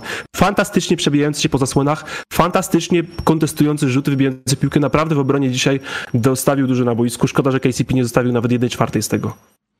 E, mam jeszcze kilka podpunktów, które chciałem poruszyć. Zacznę od, e, goś, od gościa, o którym jakoś tak się mało mówi, ale może teraz zróbmy to w końcu. Czy Bam Adebayo póki co nie jest najjaśniejszym punktem e, w, w Miami po stronie w, w tych finałach? 25 Bam Adebayo lepiej poprzednim... sobie radzi z Jakiciem niż Antony Davis sobie radził. To prawda i co prawda bardzo często, w szczególności w tym drugim meczu, przyjmował na papę te, te szalone rzuty po spin move'ach, które naprawdę ciężko jest powstrzymać, ale mimo to robił swoje po atakującej stronie. 25 punktów, tutaj 21, kilka asyst rozdawał, e, zbiórki blisko double-double, więc e, z takim bamem naprawdę mogą, e, mogą, mogą, mogą jeszcze powalczyć o kolejne zwycięstwa, więc to jest naprawdę super po jego stronie.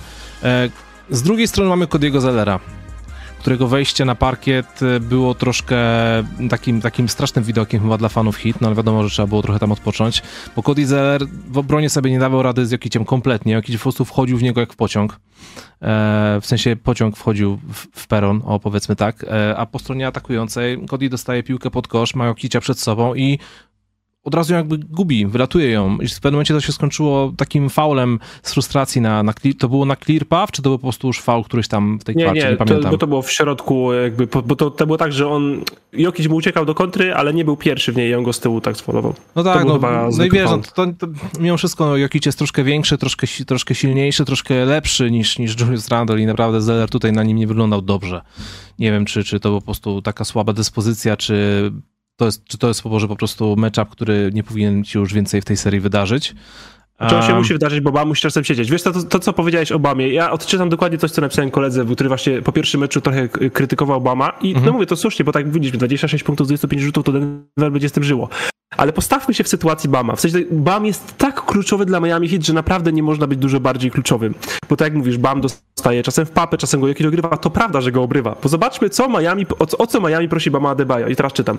Wiesz co, Bam, masz switchować w obronie, masz bronić w post, musisz zastawiać, zbierać. Czasem potrzebujemy, żebyś wyprowadził piłkę. W ataku musisz nam stawiać zasłony, musisz rzucać jumpery, musisz grać 42-44 minuty w meczu, bo Cody to nie jest to. A, i nie możesz faulować. I fajnie, jakbyś zawsze był pierwszy w obronie, żeby nie było od razu crossmeczów, kiedy zaczyna się atak. To tak z grubsza, to tyle od ciebie potrzebujemy, Bam. Ale na luzie, nie? No, to, to, to, to, nie jest łatwa, to nie jest łatwa rola, wiesz. Najlepszy zawodnik w obronie playoffu Anthony Davis w poprzedniej rundzie dużo gorzej sobie radził z Jokicem niż Bam, a Bam jest mniejszy, jeszcze mniejszy. Joki, Davis był mniejszy od Jokicia, a Bam jest mniejszy od Davisa.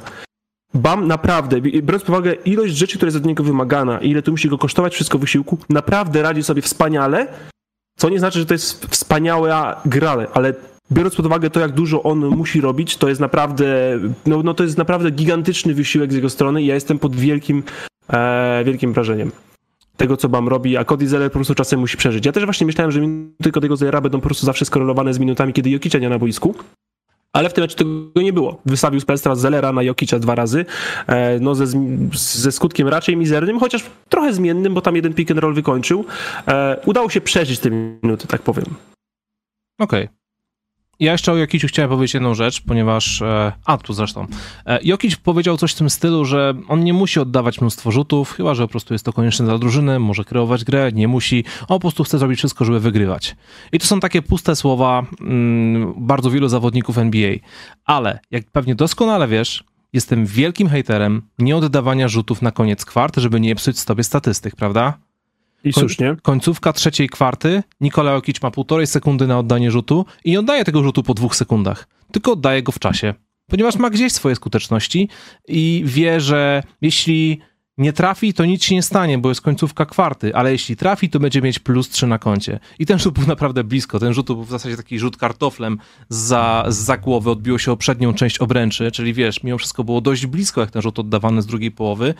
I wiesz, tak, tam hala cała w ogóle zrobił takie Uuu, no właśnie, bo, to było naprawdę bo, centymetr, a to było w pierwszym obręcz. Bo było naprawdę blisko. I widzisz, jego naprawdę to nie obchodziło, że sobie popsuje skuteczność, że będzie mieć tam jedno pudło za trzy więcej w tym meczu, bo gdyby to wpadło, to wiesz, co by się wydarzyło w tym meczu? Dogrywka. I właśnie dlatego, wiesz, to jest, to jest dla mnie udowodnienie tej tezy, że Nikola jakiś naprawdę wierzy w to, co mówi. Jego nie obchodzą stacy, to... on chce wygrać mecz to, co teraz powiedziałeś, to jest wspaniały punkt. Wspaniały, Łukasz, brawo dla ciebie naprawdę. Dziękuję I to ci. jest super dla nas, brawo dla nas, dla kibiców, że te dwie drużyny grają w finale, bo to są naprawdę chyba jedyne dwie, znaczy takie z tych dobrych, co przychodzą do głowy, które naprawdę mają to w dupie, bo zobacz, że obie drużyny mają to koszykówka, po tylu latach tak. tych hero ballów i w ogóle ery streetballów, wczesne lata 2000, izolacja jeden na drugiego i w ogóle łańcuchy, szerokie koszulki. Mamy teraz dwie drużyny w finałach, które chcą przede wszystkim podawać sobie piłki i przepraszać się nawzajem, kiedy nie, kiedy nie zauważą, że mają obok siebie kompletnie niekrytego kolegę. Jak sytuacja z Kevinem Love oraz Gabem Vincentem. Jezu, jak on tego tak, nie widział, ale Boże, on, no. on od razu do niego podszedł, przytulił go i wiesz, że sorry, nie zauważyłem cię, coś tam. I tak z jednej strony sobie myślisz, ej, czy to nie jest troszkę przesada? Po prostu raz nie zauważył sytuacji. Jason Tatum ma takich sytuacji 10 w meczu na spółce z Jalen Brownem, nie? Gavin Love nie zrobił tak raz. Ale później, później sobie tak pomyślałem, ej, przecież bycie miłym nic nie kosztuje. Dokładnie. I to jest dokładnie to, co właśnie obie te drużyny takie są, bo to jest, zobacz, Denver prowadzi Nikola Jokic, który naprawdę nie dba o to, czy dostaje MVP, czy nie, o to, ile oddaje rzutów, ile zdobywa punktów. I z drugiej strony są ci Miami Heat, który, na których już wiesz, już jak Gabe Vincent dzisiaj był pytany, o Gabe Vincent, nie wkurza cię to, że was nie doceniają? Tak strasznie. I on mówi, nie, mamy to gdzieś, mamy to naprawdę gdzieś, chcemy być underdogiem, chcemy być niedocenieni, lata nam to, my chcemy być razem na boisku, grać jak drużyna i się rozwijać jako drużyna. I mamy dwie takie drużyny, które są po prostu prowadzone przez e, nieegoistycznych liderów, Jimmy'ego Butlera i Nikola Jokicia, pełnych zawodników, którzy byli, wiesz, rzucani między drużynami, byli niedocenieni, musieli walczyć o swoją pozycję, wiesz, Struś, Vincent, Bruce Brown, e, nawet taki KCP czy Aaron Gordon, który był w poprzedniej swojej drużynie kompletnie niedopasowany do roli, Jamal Murray, który musiał wracać po kontuzjach, Kyle Lowry, z którego się śmialiśmy 15 lat, że się nie nadaje do playoffów, a teraz jest nagle master of, wiesz, e, wiesz, arcymistrz szachowy, jaki to wspaniały zawodnik nie jest, nie? E, Bam, który, wiesz, nie, na początku grał z ławki za Hasanem Whiteside'em za Hasanem Whiteside'em. Nie? Cody Zeller, który spędził pół kariery w Charlotte, to jest pewnie wystarczająco okropnym doświadczeniem, żeby, żeby, wiesz, żeby umieć docenić coś dobrego. I to są wszystko tacy zawodnicy. Caleb Martin wave'owany przez Charlotte. Max bardzo, mi się, bardzo mi się podobało, jak to wyciągnąłeś z Twittera.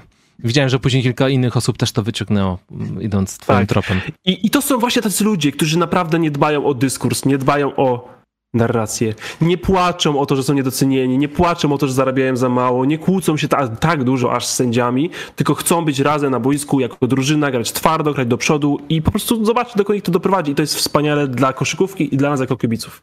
Czy o meczu coś jeszcze chcesz powiedzieć? Bo chciałem jeszcze powiedzieć e, minusik w stronę Erika Spolstry. Dobra. Eee, mecz, mecz, mecz, mecz, mecz, mecz, mecz. Tak, jeszcze jedną rzecz chciałem powiedzieć. Eee, Wspomnieliśmy wcześniej e, o tym, że dla mnie po pierwszym meczu były dwa usprawnienia. Pierwsze to jest e, Kevin jakby to wstawienie go do piątki, podwyższenie składu, no. a drugie powiedziałem gra, grać lepiej. E, I to się po prostu stało. Max Struś trafiający trzy z pierwszych czterech trójek w pierwszej kwarcie i, i, i tak dalej, i tak dalej. Wszyscy dorzucili swoją cegiełkę, ale znalazłem też fenomenalny stat po prostu. Rozwaliło mi to głowę kompletnie. Miami Heat są 1-1 w finałach NBA, prawda?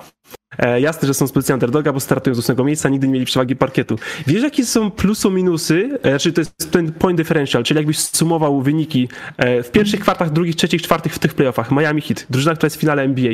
W pierwszych kwartach łącznie są minus jeden, w drugich są minus 11, w trzecich są minus 12, a w czwartych są plus 90.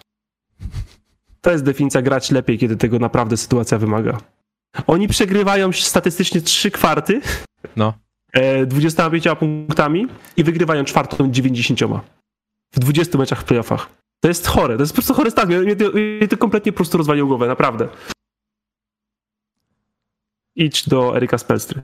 Na konferencji prasowej Ramona Shelbourne z, ESPN zadała pytanie, które zostało przyjęte dość negatywnie przez Erika Spelstra. Mówiąc w skrócie, nie, nie chcę mówić, że ją olał, ale ją trochę zdyskredytował, mówiąc jej, że to pytanie zadałaby tylko osoba, która nie widzi, nie rozumie koszykówki, tak parafrazując.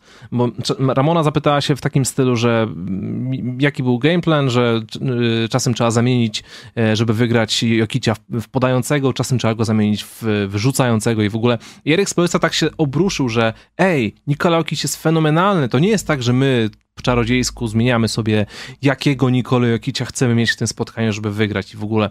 I tak się zastanawiam, um, bo Alex Poestra generalnie zwykle wypowiada się w taki dość pozytywny sposób, a nawet jeśli chce komuś zwrócić uwagę, że powiedział coś powiedzmy niemądrego, to robił to z uśmieszkiem, tak lekko złośliwie, ale sympatycznie, tak jak Greg Popowicz na przykład, nie? A w tym przypadku zrobił to w trochę taki sposób, jakby chciał e, zdyskredytować ją, mówiąc wprost. I tak się zastanawiam, czy to było słuszne zachowanie? Bo wydaje mi się, że owszem, to nie było jakieś mega zaawansowane, wiesz, y, super pytanie, ale to było pytanie, które każdy chciał zadać, na które każdy chciał usłyszeć odpowiedź. W podcaście Draymonda Greena, gdzie była rozmowa ze Steve'em Kerem, Steve Kerr się odniósł do tego, bo dostał takie same pytanie od Draymonda Greena i Steve Kerr powiedział właśnie coś w tym stylu, że no, on, oni zrobili to samo z Jokiciem, co my w zeszłym roku. Sprawili, że Jokic był rzucającym, a y, odcięli od gry resztę drużyny. I Steve Kerr odpowiednio, kulturalnie udzielił takiej odpowiedzi w podcaście Draymonda Greena, a Eric Spolstra był sfrustrowany za, to, na, za, to, za takie samo pytanie.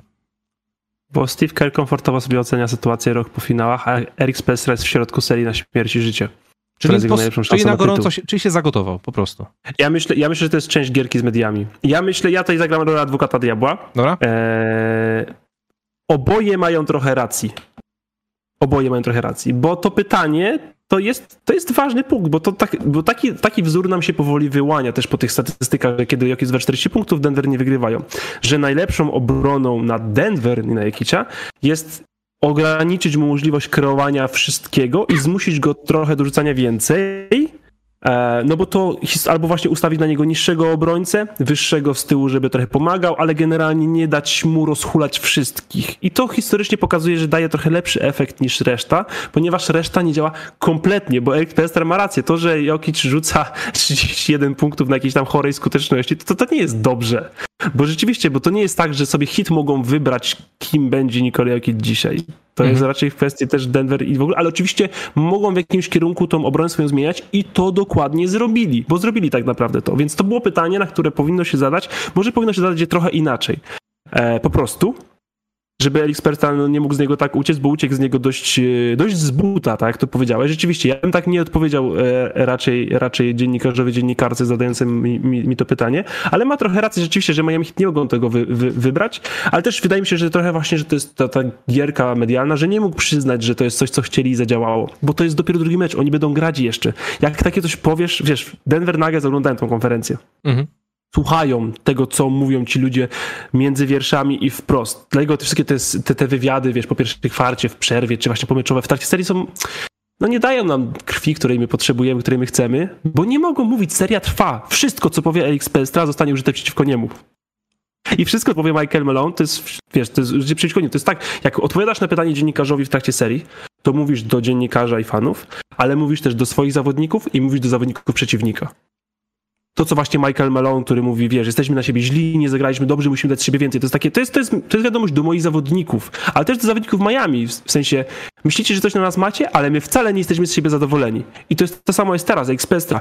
Zmiękczam Jokicia chwaląc go tak strasznie, ale stawiam twarde warunki, że hej, nie chcę skupiać się na tym punkcie, nie chcę wyolbrzymiać tego, bo wiem, że zrobiliśmy to dobrze. Mhm.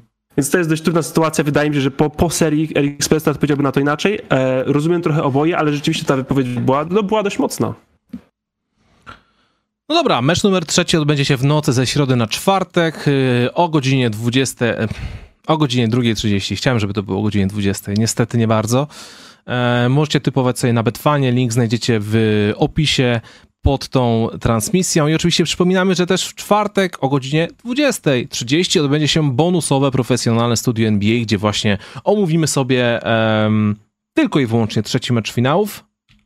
A na miniaturce będzie LeBron James w koszulce Dallas Mavericks, no bo czemu nie? Trzeba robić zasięgi, prawda?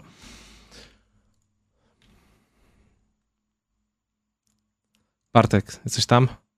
E, no tutaj timestamp o tym, że zapowiadamy w czwartkowe studio. E, teraz, to, teraz to jeszcze zrób sobie timestamp, bo jest, e, ja chcę wprowadzić na stałe, żeby to jakby odrę, wyodrębnić, drama kącik.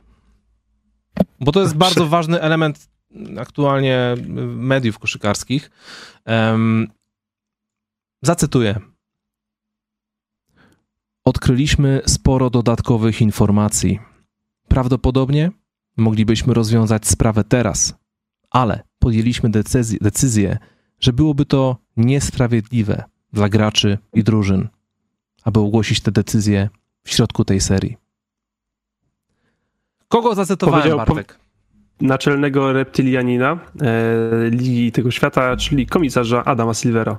Adam Silver odniósł się do tego, że sytuacja z Jamorantem jest rozwojowa i sorry, ale brzmi to troszkę jak wiem, ale nie powiem. To tak, to Zastanawiajcie się. Zastanawiajcie się. Słuchajcie, jestem profesjonalny, więc nie powiem wam teraz, bo musicie się skupić na finałach NBA. I nieważne, że teraz połowa fanów zastanawia się co i jak z Jamorantem, bo nie dostała informacji. Adam Silver chciał odciągnąć, nie chciał odciągnąć uwagi od finałów NBA, nie informując o dramie, ale jakby y, mm, teasując ją. Wrzucił trailer i wszyscy teraz mówią, co się wydarzy dalej. I ja już widzę po zasięgach, widzę po sekcjach komentarzy na The Athletic, że news o tym, co powiedział Adam Silver o Jamorancie, ma więcej y, reakcji niż newsy o, wiesz, nie wiem, opiniach e, czy jakichś tam statystycznych informacjach związanych z meczami finałów NBA. Trochę jest to dla mnie dziwne, niezrozumiałe, ale skoro tak to zrobił, tak to zrobił. Ja tylko oprócz tego cytatu y, zajrzałem, zajrzałem troszkę głębiej. E, Adam Silver też odniósł się troszkę tak, takim delikatniejszym językiem, że mm, Jamorant jest wyraźnie młody, popełnił kilka błędów i ma nadzieję, że pod koniec tego całego procesu oni dojdą do wniosku, jaka jest właściwa kara, jaka jest właściwa dyscyplina, nie tylko dla, Jamorant, dla Jamoranta, ale także dla całego y, otoczenia, dla środowiska, dla całej ligi, by móc dla Jamoranta jakby stworzyć po prostu lepsze otoczenie do bycia. Czyli takie troszkę, no, PR-owe gadanie, żeby troszkę to, wiesz, e, udelikatnić. Ja myślę, że to z 30 meczów zobaczymy.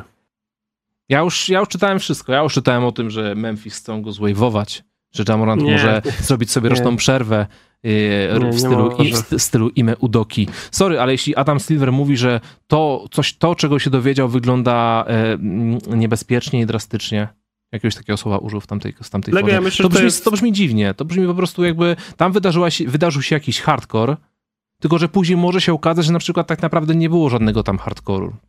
Ale będziemy ja o tym myśleć, że... bo Silver użył takiego słownictwa. I to nie jest no profesjonalne. Co? To się wyjaśni w ciągu dwóch tygodni, więc ja nie spędzam mi to ze snu, snu spowyk, chociaż zgadzam się z tobą, że to nie jest najzgrabniejszy sposób załatwienia tej, tej, tej, sprawy. Chyba, że dostał pytanie wprost i coś musiał odpowiedzieć, w sensie, no, ja, co, co mógłby powiedzieć? Jeśli był zapytany wprost, to co, co sobie miał powiedzieć? No comment. E, no, no dobra, ewentualnie tak, zgadzam się z tobą. E, ale mówię, to, że, że tak to stylizował, może niezgrabnie, jakoś nie spędza mi snu spowiek, ale tak jakbym miał typować.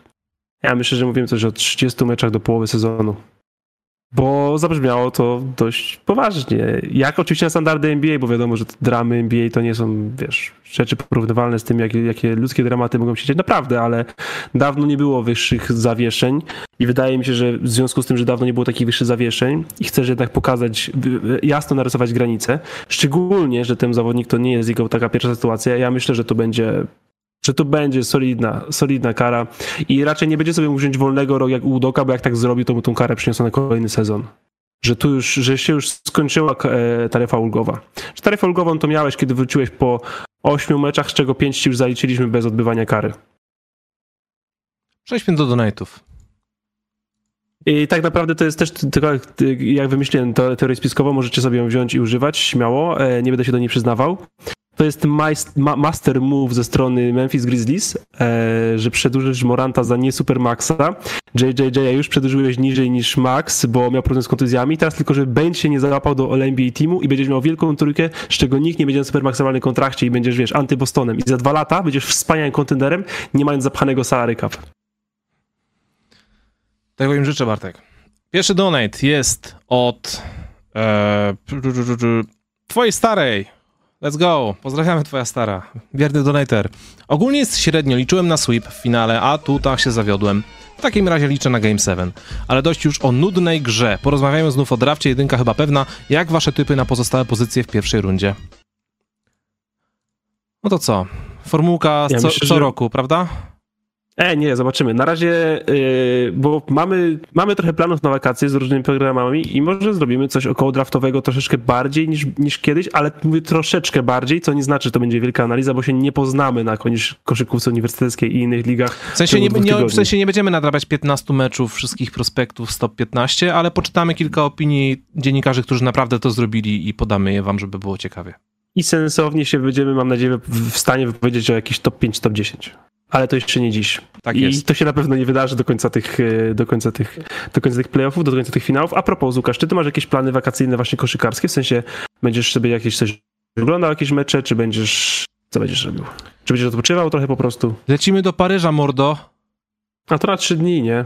No, właśnie, słuchajcie, lecimy do Paryża na K54 zostało do mnie, e, ostatnio zostało to do mnie poinformowane, że to nie jest Quai 54, tylko to jest K54. Ten turniej streetballowy, tak który się odbywa... być Quai w ogóle, no to tak właśnie. tak powinien być Quai. Całe życie myślałem, że to jest Quai. E, od 20 lat jeden z większych turniejów swego czasu, Mekka streetballowa w Europie, teraz to już w ogóle hype, zapompowane grubo, Jordan, Luka, Zion byli tam rok temu, już mam wszystko ogarnięte, będziemy tam, także jeśli ktoś jest w Paryżu tego pierwszego, drugiego lipca, czy tam drugiego i trzeciego, nie pamiętam, to będzie okazja zbić piątkę. A tak poza tym, jeśli chodzi o plany, e, powiem ci szczerze, że Bartek, że zrobiłem sobie dzisiaj rozpiskę wszystkich e, materiałów, które mam ze Stanów i, i, i wydaje mi się, że mam do zrobienia jeszcze 13 filmów. Czyli masz już plany? Chyba mam już plany, no. Okej. Okay. Ja delikatnie stizuję, ale nie obiecuję, bo, bo, bo oczywiście różnie się może potoczyć, ale nie przewiduję, żebym jakoś miał mega zapracowane to najbliższe lato, więc myślę, że jak się skończą te finały, nie chcąc stracić kompletnie rytmu oglądania, będę sobie robił jakieś te rewatchy korzystając z tych NBA Finals wrzuconych na League Pass, więc zapraszam na mój Twitter, gdzie być może będzie można znaleźć opinie, e, różne spostrzeżenia, o, trochę historycznych to jest ciekawe. I wydaje mi się, że zacznę od, y, od 2010 roku. E, no bo trzeba zacząć z grubej rury, jeśli seria, ma, jeśli seria ma zażreć. E, trochę też sobie prawić humor e, po, po odpadnięciu Lakers z tych playoffów, więc tak jak mówię, zapraszam na mój Twitter, zamierzam tam wrzucać trochę, trochę tych, tych finałów z poprzednich lat, ale na pewno nie będzie to seria Lakers-centryczna. Bo o drugiej serii myślę o jakiejś serii Tima Duncana z młodości e, finałowej, więc 9-9, 2-3 albo 2-5, więc, więc, więc tego typu rzeczy. I wiadomo, naturalnie, jak wszystkie wakacje ostatnie 3 lata zamierzam też trochę więcej yy, poglądać sobie szachów, nie tylko koszykówki dla, dla zmiany otoczenia, ale nie chcę kompletnie odejść od oglądania czegokolwiek, więc dopóki nie będzie za dużo ligi letniej, to i takich, takich, takich spraw, szczególnie w tym sezonie, w w tym sezonie po ligach letnich przed obozami, myślę, że Myślę, że coś takiego się może pojawiać u mnie na Twitterze. I też trochę pewnie na studio, no bo będziemy spotykać się cały czas, prawda? To są piękne plany, Bartek. Dziękuję, Łukasz. Mam nadzieję, że będziesz czasem wychodzić na dwór. Wychodzę na dwór. To dobrze. na dwór. To nie, to nie przeze mnie nie zbieramy się w dziesięciu. To nie przeze mnie nie zbieramy się w dziesięciu na kosza teraz. Okej. Okay. Dobrze. Jenny from the Borg, pozdrawiamy. Witam braci Zordon. Jakie są wasze ulubione zabawiacze publiczności podczas meczu? U mnie bezsprzecznie danka, dankujący piesek, pozdrawiającego Wachowiaka, Tomcia, Władka, Gówniara i każdego psiaka. My również pozdrawiamy Wachowiaka i każdego psiaka przede wszystkim. E, Azjatka od talerzy. To jest goat wszystkich tak, rzeczy, które się dzieją podczas przerw. Tak, ale 80% przerw ja nigdy nie widzę. E, bo oglądam bardzo często bez dźwięku i przewijam przerwy, więc sorki, głównie widzę to jak oglądam na żywo, czyli w weekendy. E, teraz finał oglądam z dźwiękiem, e, ale wciąż przewijam przerwę, więc nie, nie, nie słyszę całości komentarza, bo część jest po prostu przewinięta. W zeszłym tygodniu poruszyliśmy temat świnek skarbonek, pamiętasz? I nie wiedzieliśmy, czemu to są świnki. No to, to już wiemy? dostaliśmy donata od gościa, który się podpisał jako świnka skarbonka. To jest ciekawe. Średniowieczne słoiki wykonane były z gliny, a jedną z odmian tego tworzywa nosiła staroangielską nazwę pig.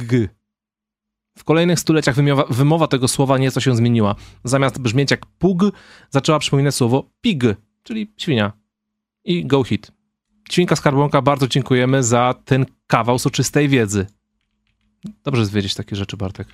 Jakbyś kiedyś był to w ważne, milionerach. Takie rzeczy, takie rzeczy trzeba wiedzieć. Kawaii Not, pozdrawiamy. Siemanko, na wygranej hit zarobiłem hajsik, więc się dzielę, pozdro. Dziękujemy pięknie e, i dzięki za e, podzielenie się. Pozdrawiamy. Bingo Piotrek, pozdrawiam również. Dobry wieczór, bo donate są, gdy już jest ciemno. To prawda. Czy nie macie wrażenia, że bańka w Orlando nie została wykorzystana w pełni? Mieli tylu zawodników w jednym miejscu. Mogli robić jakieś podcasty, mini turnieje, familiady albo dokumenty. Zakazywali im odwiedzać się w pokojach ze względu na z... Dokładnie zasady wirusowe, więc wydaje mi się, że to trochę no. zakrawałoby na hipokryzję jednak. To przypomnijcie sobie, jak świrowaliśmy wychodząc na zakupy wtedy. Więc co dopiero zmuszę do tyle turniejów. To, że bańka się wydarzyła, to i tak wydaje mi się, że na tamten sposób myślenia to, było, to był wielki krok do przodu i w sumie ryzykowny się wydawał. Mhm. Z perspektywy czasu wygląda to pewnie trochę głupio, ale no, pamiętajmy, co wtedy myśleliśmy sobie o tym wszystkim. Lejek, pozdrawiamy Ciebie. Wspaniale doceniam uważność z wysłaniem dobry wieczór donate'u, ponieważ donate'y są kiedy już jest ciemno. Ja widzę, słyszę, doceniam. Pozdrawiamy Ciebie, Lejek. Czy gdyby Golden State wygrali e, z Las, e, to mieliby więcej szans z Denver? Jesteście w porządku. Pozdrawiamy. Czyli gdyby Golden State wygrali z Las? Lal, Lal. Lal pewnie Lal, no, no. To czy mieliby więcej SL, szans z Denver? To są bardzo blisko. No my teraz mówimy o tym, że kurczę, no mówimy po prostu o wzroście, nie? O tej, o tej przewadze wzrostu, gabarytu, wagi. Więc Jeżeli naprawdę... drużyna przegrała 4-0 w finale, a w drugim rundzie wygrała 4-1, to jeśli ta 1-4 miałaby dojść do finału, to pewnie przegrałaby 0-6. Tak mówi matematyka. Taka chłopska chyba, Bartek, bo tu chodzi o meczapy. Wiem, nie no, żartuję oczywiście. Nie no, wydaje mi się, że ale to jest tak samo jak właśnie to, och, Denver tak się cieszy, że Boston nie szedł do finałów. Miami pokonało Boston. Czemu mają się cieszyć? W sensie jasne, że meczapy mają znaczenie, ale hej, ta drużyna wygrała trzy rundy playoffów, wyeliminowała drużynę numer jeden, numer dwa i całkiem niezłych New York Knicks. Czemu ktoś miałby się cieszyć, że z nimi gra? I to samo z Lakers. The Lakers pokonali mistrzów NBA 4 do 1. Czemu ktoś miałby się cieszyć, że z nimi gra? Skończyło się sweepem. Oczywiście, że tak, ale hej, jakby ktoś wygrał tą serię z jakichś powodów. E, Ginter, pozdrawiam Ciebie Ginter. Nie ma to jak profesjonalne studio w tle do pisania magisterki. Jakie pomysły na wzmocnienie 76ers? Czy Embiid przeżyje jak Nurse będzie nim grał 44 minuty w grudniu przeciwko Hornets? Pozdro z Poznania. Czy Nurse będzie grać Joelem Embiidem 44 minuty w grudniu przeciwko Hornets?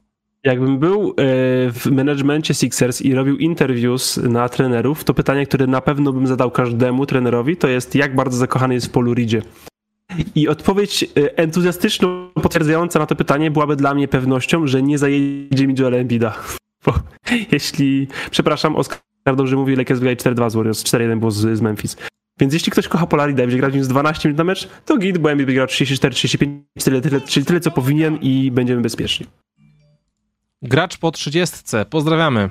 Witam moich ulubionych fachowców prawiących o NBA. Robicie świetną robotę, kibicuję wam od dawna. Oby tak dalej, życzę jak najwięcej, najwięcej zasięgów. Dziękujemy pięknie.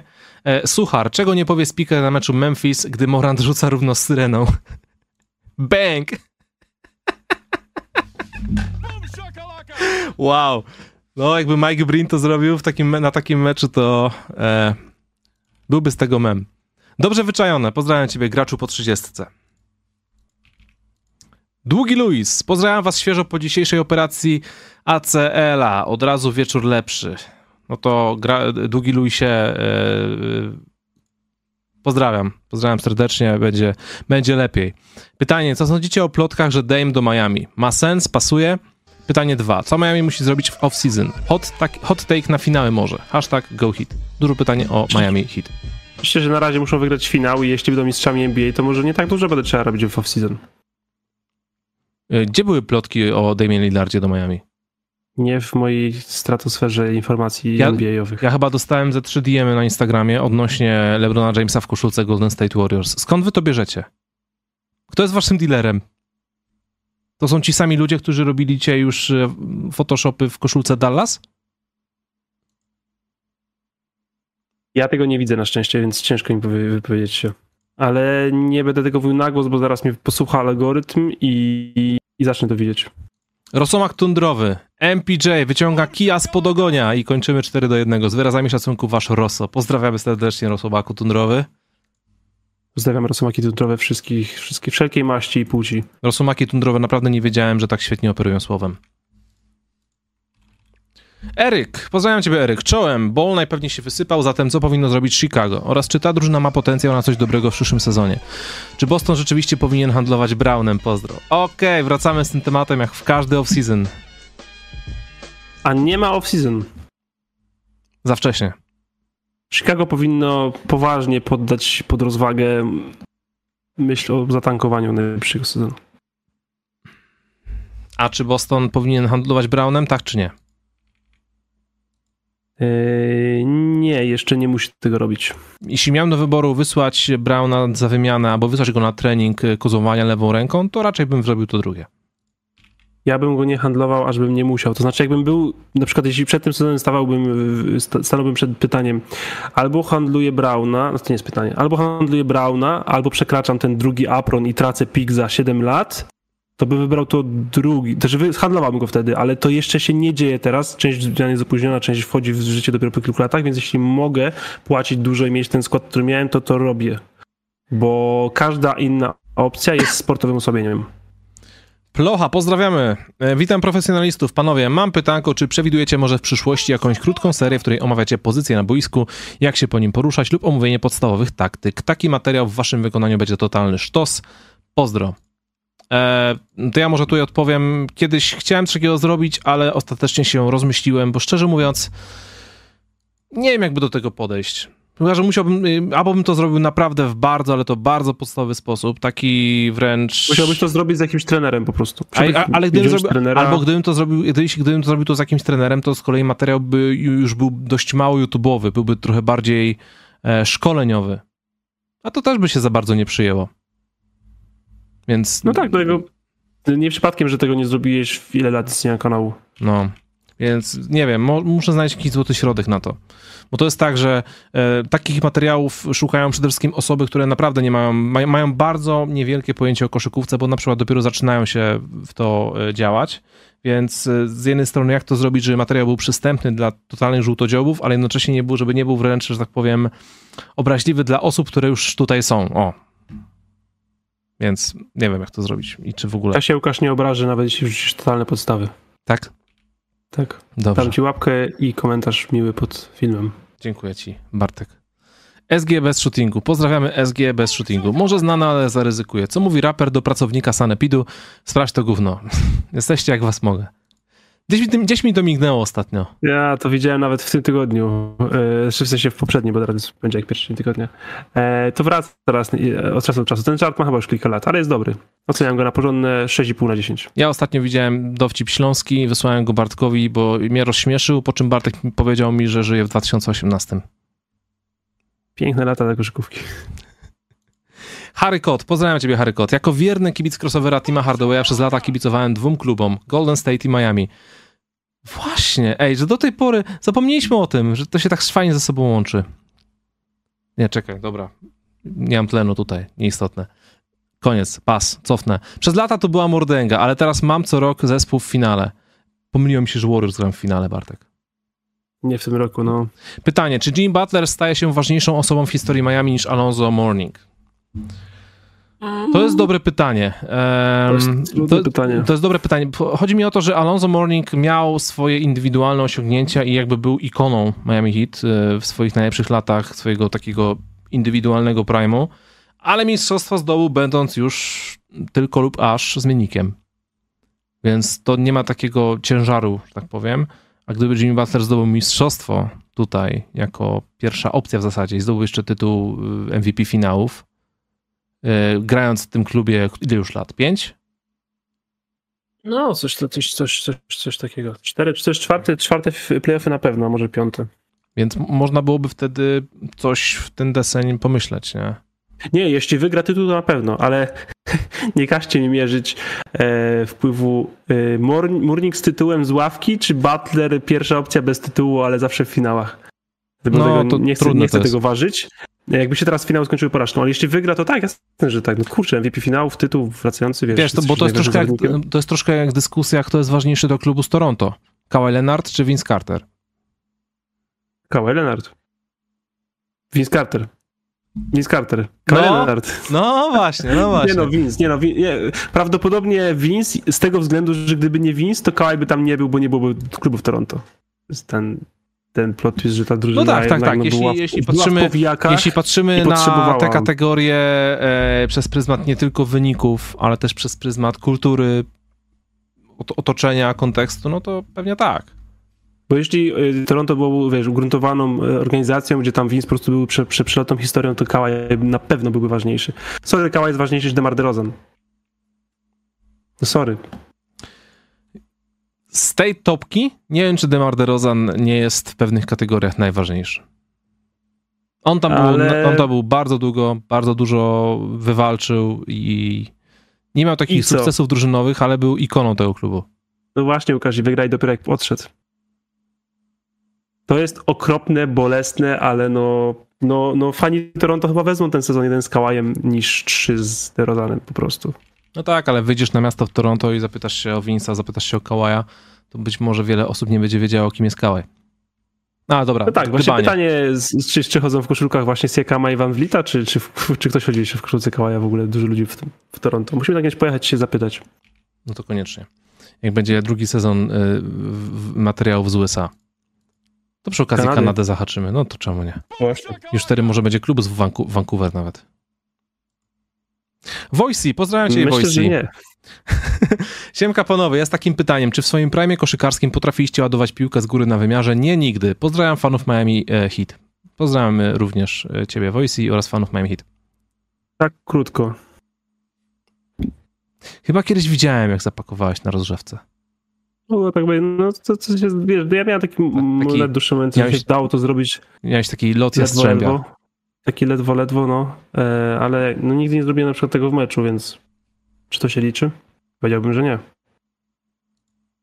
To jest takie, zrobiłem pakę na rozrzewce, ale nie zrobiłem w meczu. To jest tak jak byłem legendą klubu przez 10 lat, ale nie zdobyłem mistrzostwa. Ktoś inny zdobył, to był jeden rok. Kto mógłby tak powiedzieć? Ktoś mógłby tak to ująć, no. El Barbero, pozdrawiamy.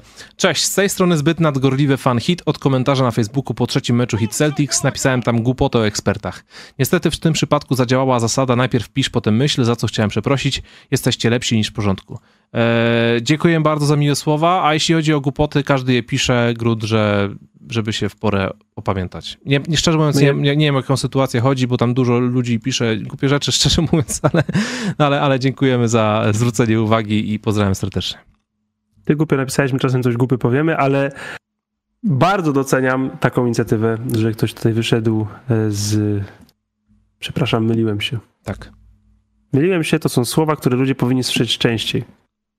No ale w, w, u nas, u nas y, w, w, tym, w tym otoczeniu to się rzadko dzieje, bo jesteśmy wychowywani w takiej.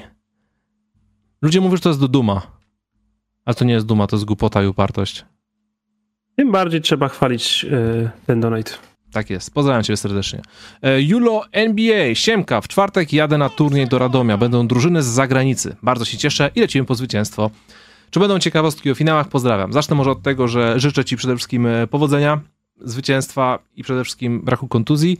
To jest bardzo ważne. Czy będą ciekawostki o finałach? Tak, ponieważ jest to jedyna seria, którą, e, którą lecę w miarę regularnie. Oraz twój tak, rok na pomarańczowo.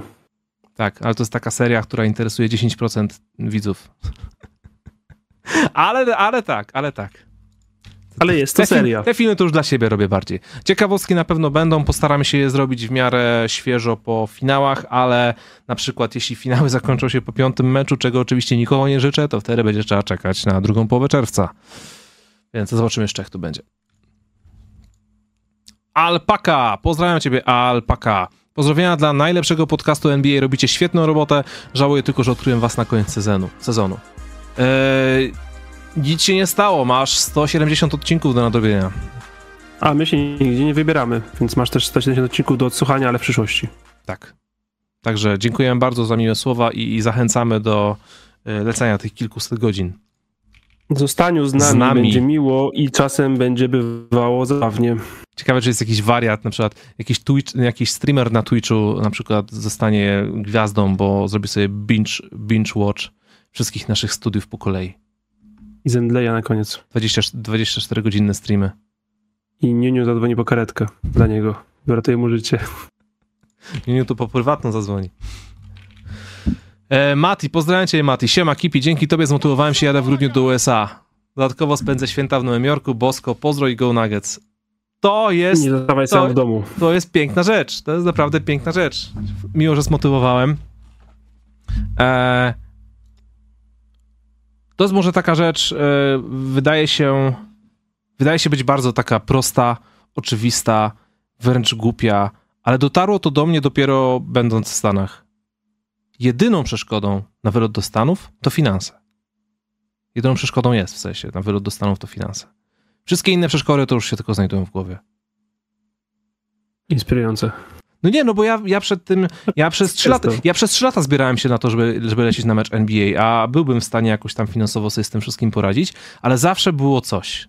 Nie mogłem. To tu... trzeba po prostu zostać pozostawiony pod ścianą. W sensie, tak. Łukasz, masz miesiąc, jedziesz albo nie. Tak, dokładnie. I dzięki temu to się udało zrobić. Jakbym miał na przykład rok, to bym pewnie w ogóle nie pojechał. A że miałem miesiąc, to nie myślałem o niczym innym. Świetna sprawa. Także Mati, super sprawa w takim razie i życzę Ci powodzenia, w szczególności, że spędzisz, spędzisz jeszcze święta w Nowym Jorku. Eee, sądzę, że mecze New York Knicks w grudniu będą warte uwagi. Brooklyn zresztą też, daleko nie ma. Bartek, donaty się skończyły. Czy jest jeszcze coś, co byś poruszył? Chyba nie. Chyba nie. Wydaje mi się, że powiedzieliśmy prawie wszystko o finałach, a to zawsze jest zdrowa proporcja, nie powiedzieć za dużo, tylko troszeczkę zostawić. O kim trzeba było powiedzieć, to powiedzieliśmy. To są naprawdę bardzo dobre finały. Jest 1-1, więc tak jak napisałem na Facebooku dzisiaj, według wszelkich prawideł mamy serię, serię, bo ktoś wygrał na wyjeździe. Eee, I nie liczcie nigdy na 4-0. Chyba, że gra wasza ukochana drużyna naprawdę. Ale nawet w finałach, jak gra wasza ukochana drużyna, nie liczcie na 4-0. Liczmy na 6 meczów przynajmniej. No. Na 6 meczów przynajmniej. No, ja nie chcę, no, bo, ja, ja nie chcę strasznie są... sweepu. Ja, ja, potwornie nie chcę tego sweepu, bo po, po pierwsze totalnie zepsułoby by mi to cały mój plan wydawniczy na YouTubie. A po drugie, po prostu to są finały NBA, niech one trwają, a nie, że kurczę, dostaniemy, dostaniemy nudne finały, które zakończą się w czterech meczach. I pamiętajcie, to jest maks 5 meczów koszykówki i koniec sezonu. Koniec. Miesiące przerwy. Wszystko, co mamy. Przed nami jeszcze do obejrzenia. Później będziemy się ekscytować e, Ligą letnią. Tym, że tym, kto wybierze, e, kogo wybiorą z drugim pikiem. Bo okazuje się, jak tam ostatnio sprawdzałem na kursach e, u Buchmachera, że, że Scott Henderson nie jest takim pewniaczkiem, pewniaczkiem. No, jest lepszy, wing, jest lepszy wingman, ale ma trochę problemów pozawojskowych. No. Tak, będziemy się jarać, który z braci Thompson zostanie wybrany wyżej, a który niżej. Albo czy któraś drużyna spróbuje wybrać ich obu. E, Takie rzeczy będą nas interesować. Ja na koniec jeszcze taką ciekawostkę rzucę. Jeśli ktoś ma PS Plusa e, wykupionego, w sensie subskrypcję, to będzie NBA 2K23 do pobrania. Za Friko? Nie za Friko, no w PS Plusie, za PS Plusa się płaci, więc no, ale w każdym razie będzie do pobrania i powiem wam, że za darmo to dobra cena za NBA 2K23, jak i za każdego, za każdego tukeja, który jest już e, jakieś 7-8 miesięcy po premierze. Bo na premierę to warto kupić, bo na początku jest zawsze fajnie. Ale teraz już, już po 8, po 8 miesiącach już, się, już nie jest mniej fajnie, więc ale za darmo można spróbować. Bartek, dobrze to wyjaśniłem, czy nie bardzo? Solidnie zareklamowałeś, Łukasz. E, pytania odnośnie, na czacie widzę od Jordana pytanie odnośnie kolejnego odcinka z USA w środę. Plan jest taki, żeby w środę wypuścić materiał z USA kolejny. W czwartek o godzinie 20.30 robimy studio, a w następnym tygodniu będzie w poniedziałek studio, a później w środę bądź czwartek kolejny materiał ze Stanów. Także będzie się dużo działo teraz w najbliższym czasie na YouTubie. Na kanale Keep the Beat. Słuchacze Spotify, jest, Spotify jesteście tam jeszcze? Kanał Keep the Beat na YouTubie. Zapraszamy. Dziękuję wszystkim za dziś. Bartek, dziękuję Ci za piękną rozmowę, za wszystkie y, cudowne myśli, y, rzeczy, które zauważyłeś, które mogły komuś umknąć, za złotą myśl, za które dostałeś serduszka na czacie. Dziękuję Ci, Łukasz, za te serduszka, za te serduszka bo bez Ciebie nie byłoby ich. Proszę. Więc y, jak to już kończymy, jest już dziś w poniedziałek, żegnamy się. Już dzisiaj w poniedziałek żegnamy się dobranoc, ponieważ jest ciemno i jest noc. Do następnego razu, dzisiaj czyli do, do czwartku. Razem bądź do środy tylko ze mną. Cześć. Cześć. Cześć.